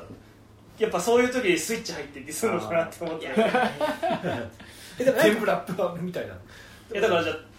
なんかラーメン屋行ってさ店員の態度悪いとディスったりしないの？しないよ。しないでしょ。だって俺一緒にラーメン屋行ってさ。俺はそういうことしませんよ。そういう生活の糧をさ入れていかないとダメでしょ創作者はえその場ではディスんだよ。仮にディスるとしてもそういう鬱憤は貯めといてなんかちょっとぼかしつつ出すみたいな。だウーバーの曲出した時とかはなんかあーそのああいつはみたいに思ったこととかはなんかねなんかあ書くけどさその場ではさ「おいお前」それラッパーとかじゃなくてさただのただのやばい人なんだよそれはねあるよ呂布カルマの CM みたいにああでもあれはほらあのあのお前全然あのプレッシャーかけてないじゃ邪魔だと思ってないよみたいなさ。あれはなんだそれみたいなね感じですけどね。はい、という。感じですセブンのこんな感じですか。はい、疲れたよ。はい。何時間やってんだよ今まあ、今日大体これ昼の2時からやってたので、えー、時だよ。じゃあ7時間ぐらい喋ってますね。はい。はいということで。年末会ぐらい。いや年末会だって12時間12時間全然まだ半分ちょっと。10, 時間じゃなかっ10時間ですか。そんなとこですよはいじゃあありがとうございました。本日は私山田とた金内と高島と谷でした。ありがとうございました。そっちまでいつもりがとうございましたはいありがとうございました